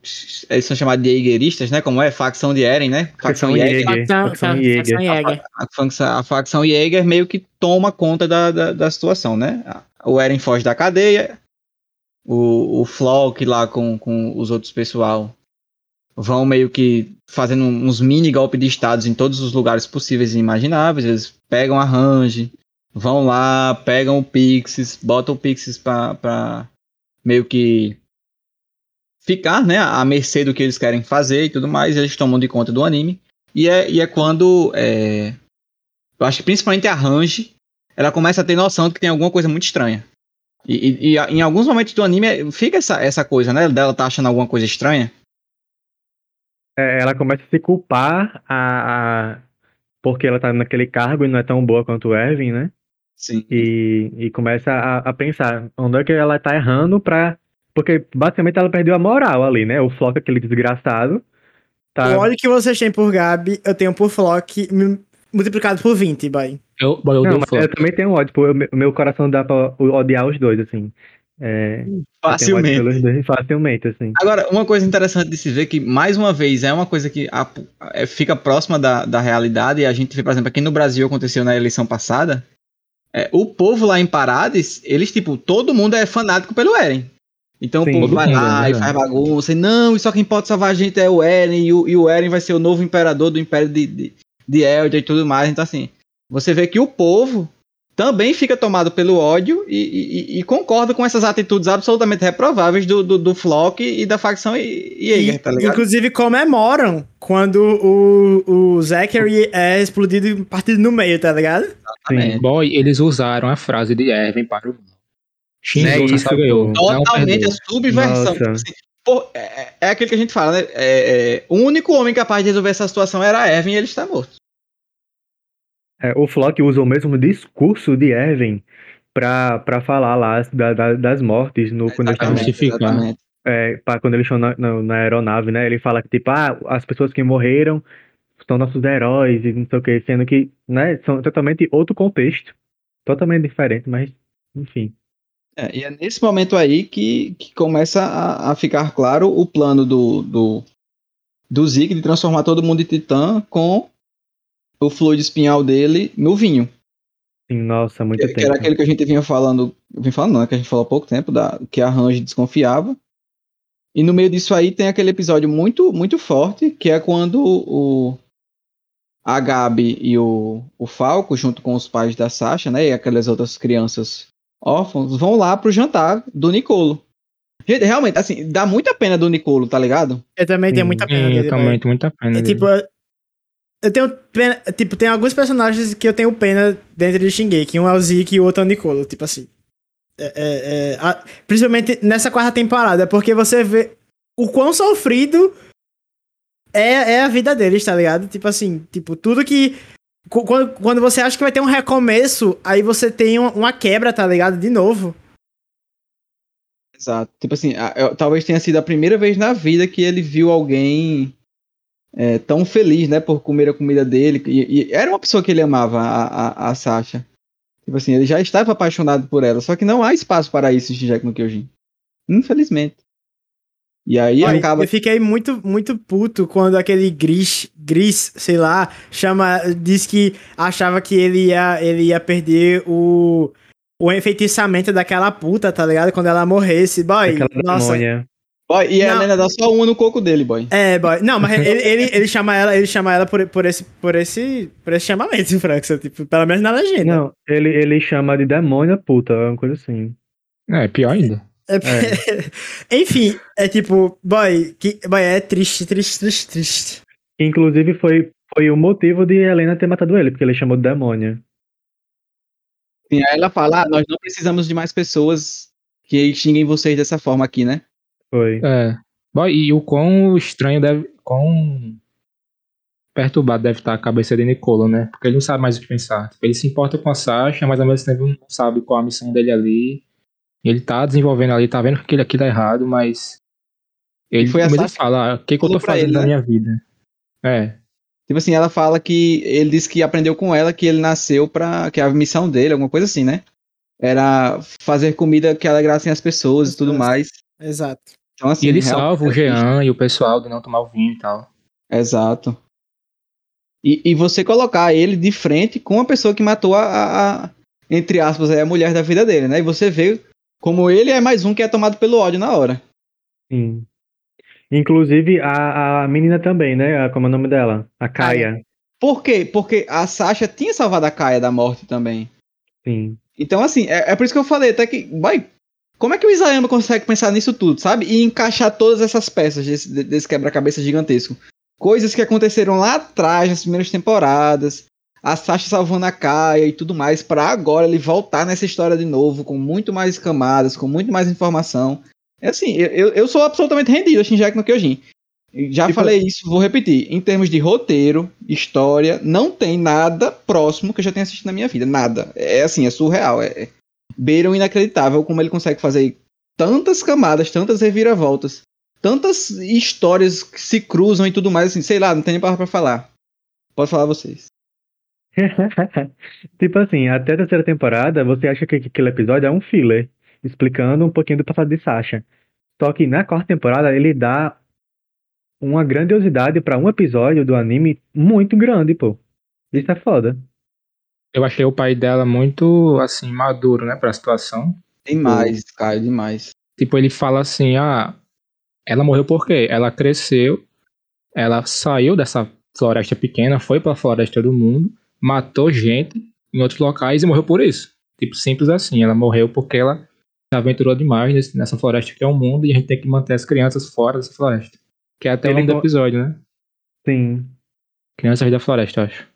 É. Isso. É isso mesmo. Ele, ele compara é, as pessoas a animais e que tá todo mundo se matando pra sobreviver, né? Basicamente é o que ele fala. E, e é o que acontece. Cada um tá se matando por o seu motivo próprio, sendo que não vai... No final das contas, ninguém vai estar tá saciado de nada. É, eu, eu, assim, hoje eu, eu não acho que, que tem como, de alguma forma, a gente achar um, um, um caminho é, muito fácil de, de se chegar a, a uma solução, sabe? Eles têm esse plano aí e tal, que, que, por assim dizer, é uma solução que funciona, mas eu não sei se resolve o problema. Porque é como o Caio falou, não, não são os titãs o problema, sabe? São os seres humanos. Então, acabar... O, o desejo de Eren é o quê? É exterminar todos os titãs que existem da, da, da, da face do planeta. Beleza. Eu, eu até já falei isso várias vezes. Eu, assim... Tenho cem por cento de certeza que isso vai acontecer. Se não acontecer, eu vou ficar um tanto quanto chateado. Porque é, é, o, é a missão de vida dele desde o início. O anime dá, deixa isso claro desde o início. Que ele vai acabar com todos os titãs. E, e assim eu espero que aconteça. Só que eu não sei se ele acabar com todos os titãs vai resolver o problema. Então... Gente, e puxando uma cena de, desse mesmo episódio que Nicolo fala sobre quão importante a Sasha foi pra ele, que é a cena que o Levi começa a se questionar se ele realmente, se tudo que ele fez pra salvar Eren até o momento, até ali, valeu a pena, sabe? E, e, e isso em seguida com a cena onde todos os, os soldados dele são transformados, que pra mim, é a, em termos de animação, é a melhor cena do anime. Nossa, é muito bonito, boy. Levi caindo. Exatamente. Com, com o peso de matar todo mundo que ele passou ali, sei lá, muito tempo com ele em, em céu. Fora o peso que foi ele que deixou eles beberem o vinho. O vinho, exato. Não, é, Coitado, aí é uma né? questão de, de roteiro. Eu, eu acho essa cena maravilhosa, mas o Levi acabando com o Bestial na, na segunda parte da terceira temporada é a dona do meu coração, pra mim. A mais brava que tem nesse anime é aquela dali. Essa, essa cena de Levi caindo, é, é, pra mim, é uma apreciação, entendeu? Eu não tô nem assistindo, eu tô apreciando aquela cena, que é muito linda. E, muito e pra mim, é, é obra de arte mesmo, sabe? Tipo assim, é outro patamar. Essa cena que Wagner falou é muito boa, poderia ser considerada uma das melhores do anime, mas essa outra tá tipo fora. No, pra, pra mim, na, no meu mundinho, o mundinho Ricardo Queiroz, não tem contestação que é a melhor cena, sabe? Boy, e não tem jeito, né? Assim como o Reiner é freguês do Eren, o, o Zeke é freguês do Levi, tipo... Sim. Ele transforma, assim que ele vê o Levi chegando, ele fala, porra, de novo você, tipo, já sabe que, que vai dar errado. Ele jurava que, que, Levi, que Levi não ia matar todo mundo, tá ligado? Sim. Tipo... Sendo que é isso que ele faz a vida inteira, né? Matar seus companheiros, basicamente. E ele fala isso. Que ele levou os companheiros dele pra morte várias vezes, e ele não já tá acostumado com isso. Porque basicamente foi o que ele fez pra Eren, né? Tipo, porque até a terceira temporada, acho que até a terceira... É, até a terceira. Eles não sabiam de que o poder do Titã poderia ser passado para outra pessoa, né? Então eles confiavam a Eren o, o poder do, do grande salvador e, e enfim. E que hoje... Só souberam isso... no final, né? Que é quando eles transformam o Armin. É, não, não. Antes disso, tipo, na, na, quando eles descobrem que o fundador é passado de família para família. Hum. Só que eles não tinham o flor de espinhal, né? Só, só, só pega isso com, com, com o tio de, de Levi. Que eu sempre esqueço o nome, enfim. Kenny. Com Kenny. Então, até esse ponto, até exatamente esse dia aí que Kenny morre, não tinha como o Eren ser passado pra, pra outra pessoa. Então, o Eren era o salvador. E é isso que se reverbera até hoje na quarta temporada. Do povo achar que Eren é um salvador, sendo que o poder dele pode muito bem ser passado pra qualquer pessoa. Com princípios melhores que o de Eren, sabe? Então, tipo assim, ele não é porra nenhuma, tá ligado? Ele só fez as coisas porque ele teve a... a assim, o poder do protagonismo de nascer na família que, que era o Grisha, entendeu? Então, tipo assim, ele não é ninguém, o poder dele é o poder que faz ele, não ele que se faz a pessoa, como Erwin. Tipo, Erwin se fazia a pessoa, não era um poder que ele tinha. Eren não, Eren só é assim por causa do poder titã que ele tem. E é isso. Então, só que aí entra um detalhe, né, Frankson? Que até é, como, é até falado na terceira temporada, que, que falar, esse titã... É, lutou, como é, avançou pela liberdade, independente da era. Tipo assim, a impressão que eu tenho é que qualquer pessoa que pegar o, o de ataque fica desse jeito. Pelo menos é a impressão que é. eu tenho. Não sei se, se de fato é, é assim, preto no branco, de qualquer um que pegar vai ser igual a ele, ou próximo, alguma coisa parecida. Por exemplo, O, o Coruja não era desse jeito igual ele é, tá ligado? Exato. Mas era uma pessoa que avançava também pela liberdade. Então, a, a Mas aí... é meio que... Aquela coisa que tu fala do negócio de caminho, não sei o quê. Sim. É meio que o caminho do de ataque é esse. Tem que ser pessoas que lutam pela liberdade. E aí, óbvio, a gente tem alguma distorção aqui do que de fato é liberdade, pelo Eren. Mas continua sendo nesse sentido. Mas uma coisa interessante é que o Coruja, ele não teve contato com pessoas da família real, igual o Erwin teve, com o Eren teve. Perfeito. Entendeu? Então, tipo Inclusive, assim, assim é, é uma coisa que a gente fica muito com essa impressão. Eu lembro que quando a gente tava assistindo, a gente ficou muito com essa impressão. Que o Eren tá como ele tá hoje, principalmente por alguma coisa que ele sabe e a gente não sabe. Sim, eu tenho certeza então, disso. Eu ainda vai. tenho muito essa impressão de que ele sabe alguma coisa que a gente não sabe e que talvez ele esteja fazendo isso que ele tá fazendo agora por causa dessa coisa. É, então, eu acho que ele... Ter... Pode falar, eu pode acho, falar. Eu acho que ele afastou Mikasa e, e Armin por causa disso. Eu não acho é que ele quis falar aquilo porque ele quis, é, tem que sabe? falar sobre isso, né? Essa cena aí. Então, é, exatamente. E é, e é bem nesse momento aí, um pouquinho antes do, do Levi, dessa cena que, que, que o Ricardo falou, que tem a cena dele conversando, conversando entre aspas, né? Com a Mikasa e com, com o Armin, e que muito a respeito disso é, é levado em consideração. É, é trazido à mesa, e uma das coisas que a gente sempre é, critica aqui no Kyojin, ou criticava, né, ainda critica, na verdade, para ser mais honesto, que é a, a, a Mikasa ser mal utilizada, ser mal desenvolvida, nesse episódio explica porque ela é como ela é.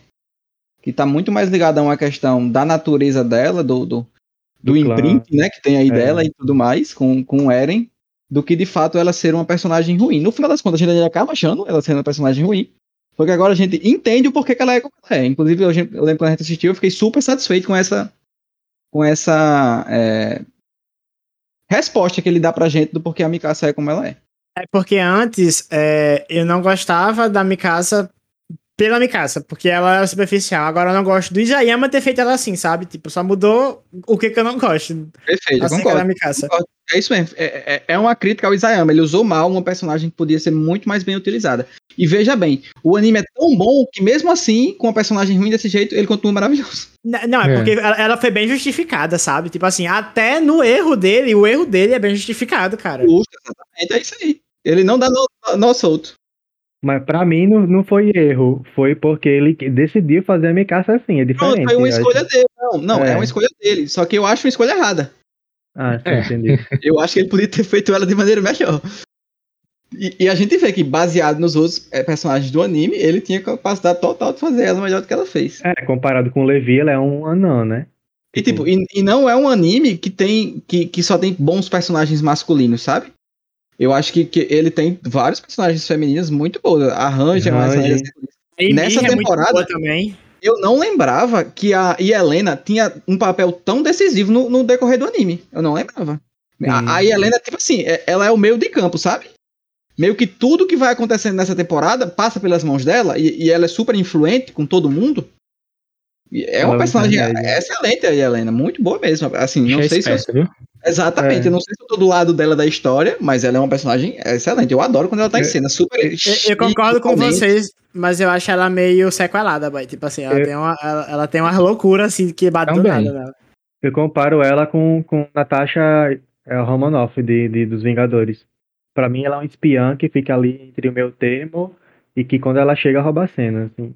Pra mim é bem... Eu, eu gosto das cenas que ela, que, ela, que ela participa, de verdade. Uma coisa interessante também, que a gente não comentou dessa, dessa conversa deles, que pelo menos é muito interessante, é quando o Eren passa na cara do Armin, que tipo assim, ah, você tá apaixonado pela, pela Annie porque você herdou o, o titã do Bertolt, tá ligado? O Bertolt entrou na sua mente. Será que é você mesmo quem tá fazendo essas coisas? Não é ele que entrou na sua mente, tá ligado? Mas será hum. que é Eren mesmo que tá fazendo aquelas coisas? Então, né? Então, né? É, aí o Armin joga pra mim que é Chiana. O pra mim que é Chiana. É, o Armin, o Armin joga a bola de volta pra, pra Eren. Pois é, falou o cara que tem três titãs dentro dele. Quem tem é três isso, titãs? Boy. Ele tem três titãs dentro dele. Sim. O que é Eren? Boy, então, veja bem. A gente não tem nenhuma memória do, do Titã do Martelo ainda no anime, né? Zero memória do Titã do Martelo. Eu acho que não vai ter, viu? Então, é porque, tipo assim, o que, que eu fiquei pensando? Quando o... o O, o, o Taibo conta a versão dele da história, que ele fala, ah, não, essa versão que, que é dita, ela é mentira. a verdade é que quem salvou o, o mundo foi lá o Rei Fritz e tal e tudo mais, e que ele colocou no Elos como um herói pra, pra Marley ter esse herói, etc, etc, etc. Aí ele fala, ah, essa, essa versão da história aqui, nós temos elas graças às memórias do Titã do Martelo. Ele hum. pode, óbvio, tá dando um L gigantesco, mas também ele pode estar tá falando a verdade. Eu não sei, como eu falei, se o anime vai trazer essa verdade, se, se, se ele vai se propor a isso, a, a trazer o que de fato aconteceu. Só que eu me pergunto, será se Eren não tem acesso a essas coisas agora? Ou, ou ele precisa, mais uma vez, tocar num, numa pessoa de, de, de, de sangue real, tá ligado? Pra ativar as memórias do Titã... É, é, não você sei. Viu que ele Martelo. Evitou, né? Que eles evitaram. Ele, eles e que eles evitaram, exatamente. Mas eu não sei se é por causa das memórias do Titã do Martelo. Ele nem tinha naquela época o Titã do Martelo, pô. É, é verdade, é verdade. Fica até um pouco... Mas assim, ele tem o Titã fundador, é que exato. É o Rei Frix. Então assim, ele tem tudo pra mim. Pronto, é aquela coisa que a gente, que a gente teoriza. Que se a coordenada é o ponto base que todos os caminhos vão pra lá, meio que teoricamente ele tem acesso a tudo. E ele tá com exato. O espírito dele. Então é, se ele toca em alguém, ele poderia ativar meio que as memórias de todos os titãs, se é que essa nossa teoria é uma teoria correta. Sim. É... é...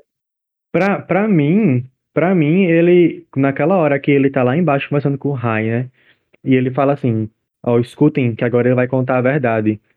Eu, eu tive a impressão de que ele, tinha, ele já tinha conversado com, com o Willy Tybur, porque ele fala com, com tanta certeza que o, que o Willy Tybur vai contar a verdade, tipo, ele fala assim, escutem, é, fiquem parados e escutem, ele fala uma coisa assim, que ele vai contar a verdade, vai falar a verdade. A Eren fala isso. Então, tipo assim... Ele fala super sério, né? Ele fala super sério, como se ele soubesse já do que ia acontecer. Assim, ou ele teve uma conversa com o Willy Tybur, ou o Zeke deu alguma informação que sabia sobre esse, essa, essa performance, ou o Eren tá vendo coisa que a gente não tá vendo. Entendeu? Não, é, tipo assim. gente, essa desconfiança de que Eren sabe alguma coisa que a gente não sabe, assim, é, é tem que ser isso, não pode não ser. Sim, exato. Pra mim é isso.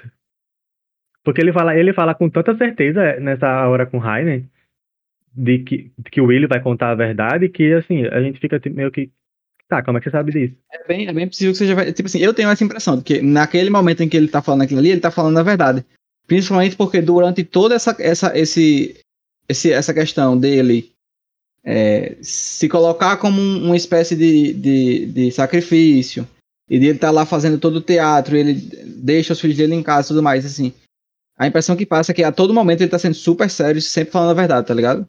Sim. Eu, eu acho que tenho. É por aí. Eu, eu, eu acredito hoje que a verdade é aquela mesmo. Mas vamos esperar pra, pra ter certeza, entre aspas, porque eu não sei se o anime vai, vai de fato mostrar isso.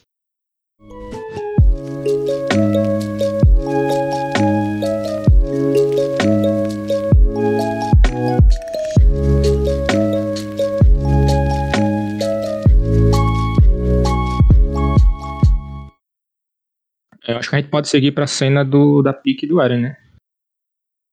Nossa, que cena é muito é, boa. Só pra, pra colocar aqui, né? Episódio setenta e quatro, a única salvação, que é esse episódio que eu falei anteriormente, que faz um desenvolvimento maravilhoso do Zeke. Um dos grandes episódios desse anime é esse aqui.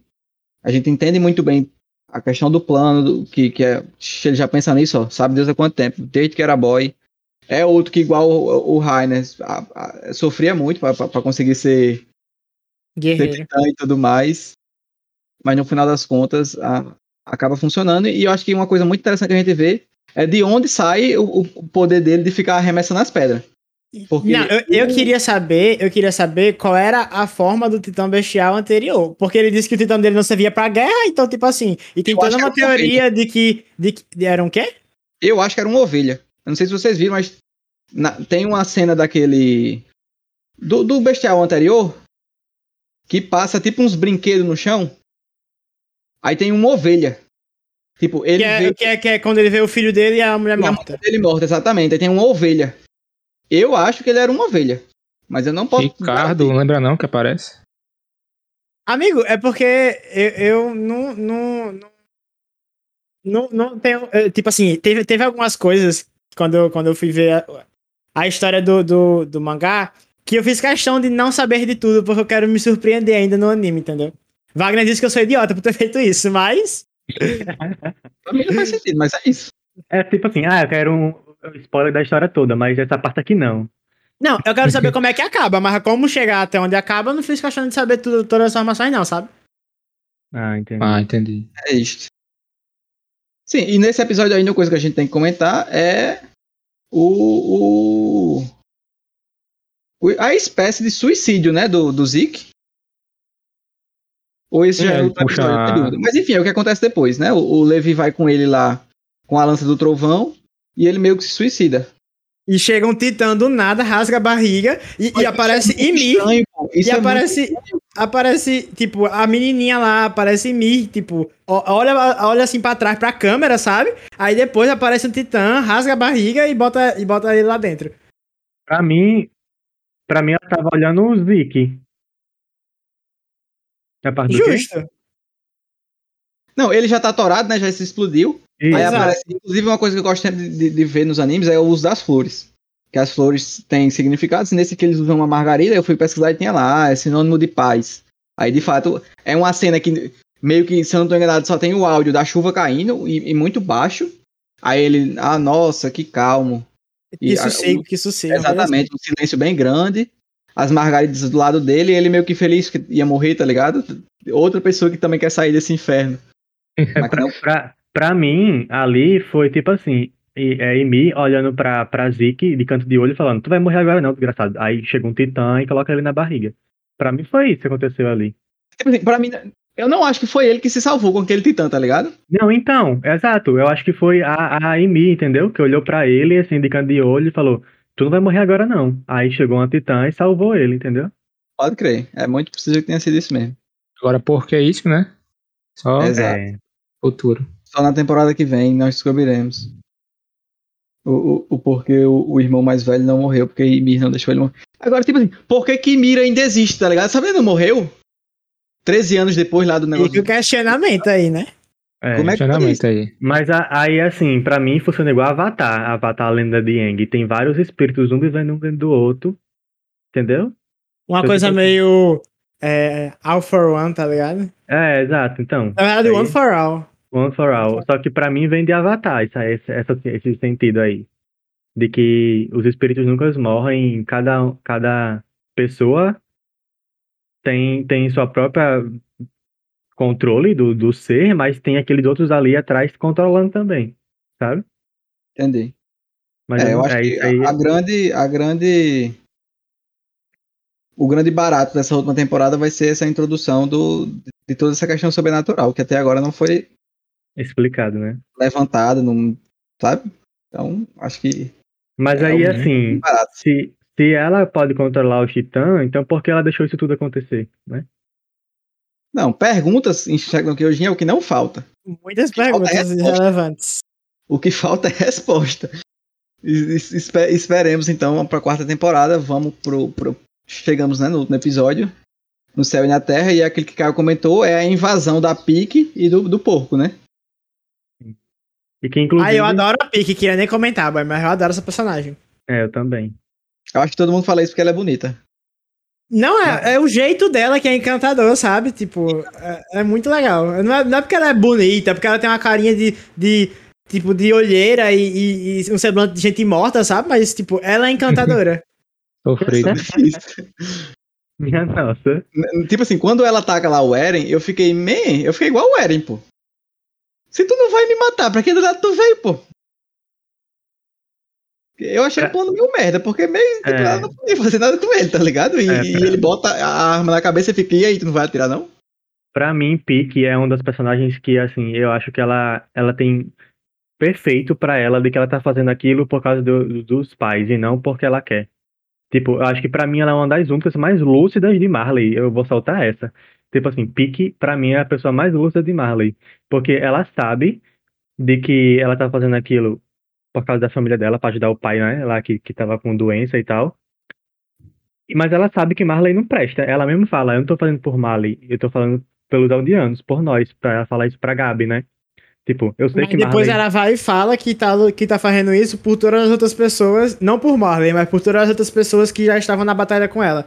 É, então, pelos, pra mim eu entendi que eram os aldeanos. Eu entendi... Não, não, não entendi que eram os eldianos, mas tipo assim... Eu entendi que era Reiner, que era... o porco... É, exatamente. E, mas eles são quem?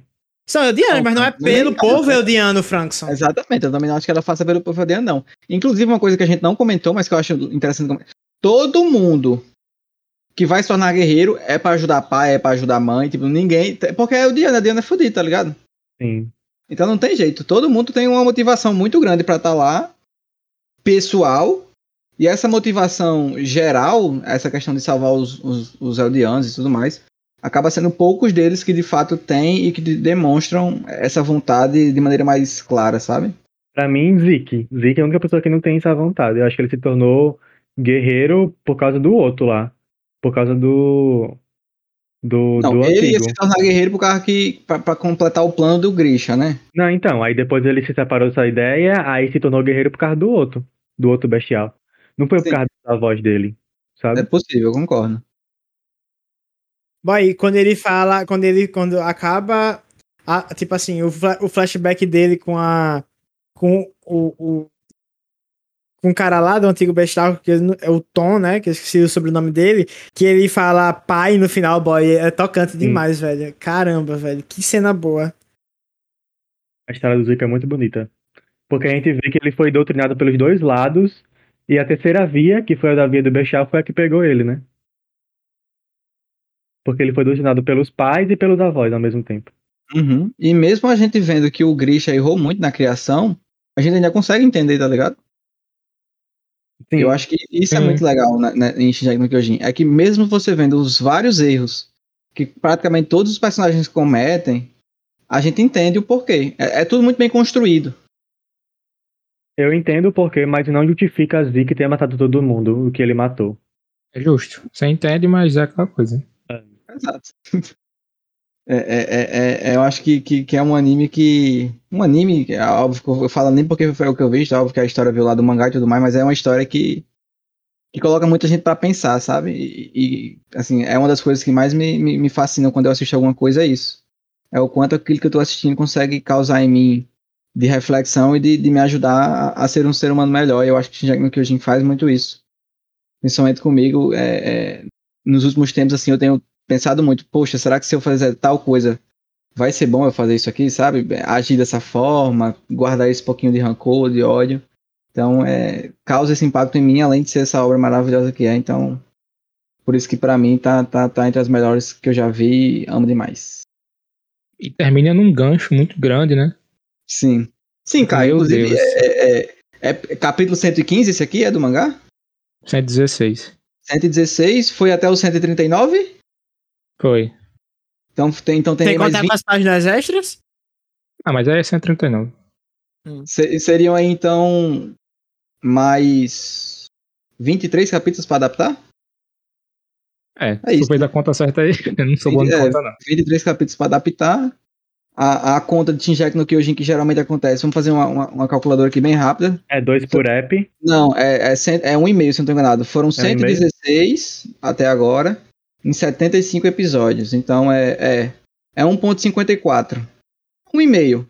Se a gente tem mais vinte e três para adaptar, se a gente divide isso aqui por um e meio, teoricamente a próxima temporada deveria ter quinze episódios. Espero que seja algo em torno dessa faixa.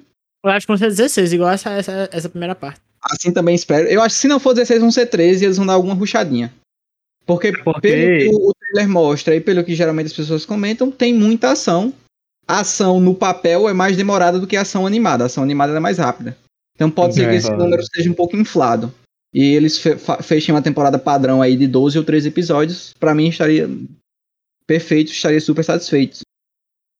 E eu vou deixar aqui uma, um, uma, uma premonição ruim. Que eu acho que a animação vai vir em paia. Vê se é dessa vez. Pô, interessante. Tipo, esse, não vai vir no nível. Não vai vir no nível, porque...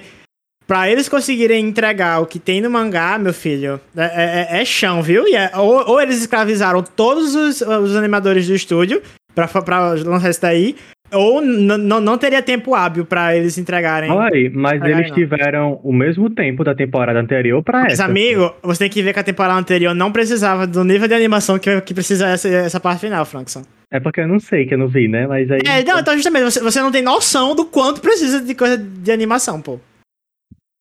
Meu Deus, coitados animadores.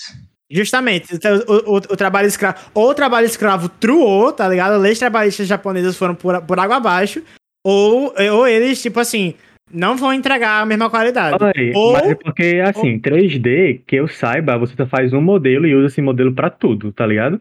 Então, assim, se eles tiveram o tempo de fazer o três D dos, dos Titãs, eles só vão reutilizar esse modelo, sabe? Então, eu concordo, eu, eu, assim, eu acho, como eu tá falando, eu acho interessante, Ricardo, falar isso. Porque eu vi o, o trailer, né, no YouTube e tal, e os comentários das pessoas são tipo assim, minha nossa, como melhorou a animação dos Titãs, acho que vai ser melhor. Tipo, eu vi muita gente... Eu achei gente melhor no trailer também. Achando, mas exatamente, aqui... no mas trailer... Mas trailer é trailer, jogo é jogo, né, minha filha? É, vamos esperar. É, vamos esperar. Até hoje o Mappa nunca me decepcionou, tudo que eu vejo deles é muito bom. É, mas é porque tinha uns insiders aí falando que eles iam, tipo assim... negligenciar algumas coisas da parte final do anime pra lançar num filme no final. Isso por causa de tempo. Então eu tô achando que... Por, ou, eles podem até entregar tudo, mas vão entregar na qualidade inferior. É por isso que eu, eu lancei essa premonição ruim aí, tá ligado? Oi, eu espero muito que esse filme seja lançado logo após o anime ser lançado, porque eu não aguento mais esperar um ano pra assistir um filme, não. Pra terminar isso. Não, e se eles fizessem... Não é garantido ainda. E se, eles, e se eles fizerem isso, tava comentando com o Kai, vai estragar a experiência do final do, do, do, do anime. Por quê? Vai? Porque o, o gancho é muito forte dos últimos, dos últimos capítulos? Tipo, não é nem por isso, é porque eles querem deixar, eles querem deixar de adaptar uma coisa no, no, no, é, no anime. Aí eles querem pular essa parte pra depois trazer ela num filme e continuar pra mostrar o final numa, no anime ainda, tá ligado? Peraí, peraí, calma. Tu acha que, tu acha que vai ter anime, filme, anime? É isso? É, sendo que, tipo assim, em ordem cronológica, você não vai ter essa parte do filme saindo. Tipo, como, como, é anime, aí tem um time, tipo, tem, entre aspas, um time skip, que é a parte que vai ser mostrada, que seria mostrada no, no filme. Depois, e e o, anime, o anime continua, tá ligado? Tipo, como se essa parte não existisse no anime, no mangá. Depois é que ela é mostrada, entendeu? Por ser é. mais difícil de animar. Era isso, é esse o rumor que, que, tava, que tava rondando. É, então não sei não. É, o, que, o que nos resta fazer é esperar, não tem jeito. Sim. Já fizemos isso. isso. E por, mas, só, só pra complementar, por isso que eu acho que se eles forem adaptar tudo, que, eu, que é o que eu acho que eles deveriam fazer...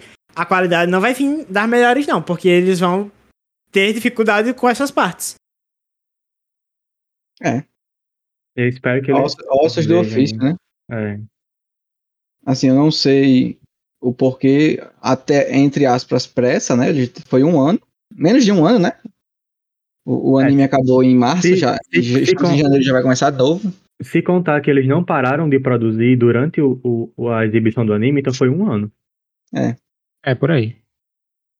É, eu acho que é isso. É um ano de... De, de, de tempo. E, ó, óbvio, né? É, vamos supor aí que são dezesseis anis, episódios. Por exemplo, a, até o lançamento do último, nós teríamos aí praticamente quatro meses para eles ainda trabalharem, né? Então, é, isso, inclusive, acontece em muitos animes. A, a, a parte final do anime continua tendo, né? Alguns retoques, alguns ajustes. Enquanto a parte inicial já está sendo lançada, não, eles não lançam com tudo absolutamente pronto, sempre eles, mais para a parte final, como você tem esse tempo hábil, né, que já que o anime é lançado semanalmente, de, de dar alguns retoques, de dar algumas melhores, fazer algumas mudanças se forem necessárias. Então, entre algumas várias aspas aí, é, é um pouquinho mais de um ano e três meses que eles têm para animar e, e fazer toda o, o, a adaptação. A esperança, claro, é que seja boa. Acho que se manter o nível, ou for um nível um pouco abaixo do da primeira parte, estou satisfeito, como eu já falei aqui... Em... Não, eu falei aqui não, acho que eu falei com vocês quando a gente assistia. Eu não acho, em termos técnicos, o, o, o trabalho do Mappa excelente, assim, ao ponto de eu precisar que seja desse nível. Para eu assistir, de, meu Deus, olha que coisa maravilhosa que eu estou assistindo aos meus olhos em termos técnicos. Não, para mim não é, não é essa graça de Shingeki no Kyojin. Apesar dele ser assim, de, de ter... momentos em, em que esteticamente o anime é maravilhoso, e isso é uma das coisas boas que ele tem, mas pra mim não é a, o, o diferencial do anime, não é um, um Demon Slayer da vida que eu assisto quase que único exclusivamente pelo nível de animação maravilhoso que tem no anime. Mas pra mim, essa, essa segunda parte da quarta temporada merecia um, o fotabozinho, viu, Bai? Tipo assim, merecia aquele nível ali de animação. É, eu acho que o anime inteiro merecia isso, mas não foi o que teve. Vamos com o que tá tendo, como a gente, eu sempre gosto de falar isso, o Mappa é, é um estúdio excelente, ele não costuma decepcionar. Minhas esperanças é que aqui, mais uma vez, se repita, que não decepcione. Uma coisa que a gente não falou e que a gente realmente gosta de falar: opening demorou um tempo pra gente gostar, hoje em dia é uma das minhas favoritas, eu acho essa opening maravilhosa. A ending também muito encaixada, Shingeki no Kyojin se firma aí, pelo menos pra mim, como um dos poucos animes em que todas as openings e todas as endings são ótimas. Hum, tenho, tenho ressalvas, boy. É, aquela da segunda temporada ali é... Não, assim, não, não, não, não. A, a, a, tipo assim, pra mim, tem... Os encerramentos são realmente muito coerentes e bons. Tem aquele lá que é a cantiga de Niná, que é a perfeição em forma de encerramento. É, assim como tem a primeira e a segunda abertura do, do anime, que são muito boas. Essa de agora eu não gosto dela, mas ficaria em terceiro, quarto lugar. Agora dizer que todas são boas, eu discordo. Porque tem, tem um aí que, tipo assim, não dá pra engolir, sabe? É, é da aquela temporada que, mesmo. É aquela que não tem spoiler nenhum. Na, na, na... Segunda não, Franco. A segunda é essa saga eu, que é a melhor de todas. Não, mas... Ah, não. É da, é, é, é, é da primeira é, parte. É da primeira parte da terceira, que inclusive é da terceira, essa é. discussão já ocorreu nesse podcast, se você não escutou, assista. Eu e Stefania somos do, do time que adoram essa, essa abertura. É, Frankson e Ricardo não gostam, definitivamente não gostam, mas pelo menos é um dois a dois, né? Eu e Stefania adoram. Eu gosto. E Caio também gosta, então é três a dois agora. Ives não gosta não, então é três a três. Essa informação o Frankson tirou assim do cu, porque eu acho que Ives nunca falou sobre isso. Mas é isso. É, ele falou não. Chegamos ao fim desse longo podcast, mas que assim, como sempre, eu adoro falar isso, adoro conversar com vocês. Shingeki no Kyojin, a gente poderia passar mais duas horas, ou mais três, ou mais quatro, falando aqui sobre. Respirar, porque domingo que vem, voltamos. Vem aí, a saga eu. Meu Deus do céu. Julgamento, nome do episódio, lembrando a todos. Crunchyroll. Se eu não estou enganado, vai ser igual a, a, a temporada passada, que lançava no Japão... meia-noite e cinco do sábado. Do sábado não, né? Que já era no domingo, no caso. Mas eles consideram sábado, pelo que eu entendi. Enfim, meia-noite e cinco do sábado pro domingo. Então aqui no Brasil vai ser meia-noite e cinco... Meia-noite e cinco, não. Meio-dia e cinco do domingo. Se eu não estou enganado, a Crunchyroll vai fazer a, a, a, o simulcast, né? Quando termina de passar lá, sai aqui. Então mais ou menos meio-dia e meia deve estar saindo aqui na Crunchyroll. A gente geralmente assiste no domingo à noite. Pelo menos é o que a gente fazia na, na temporada passada. É possível que a gente repita esse ano.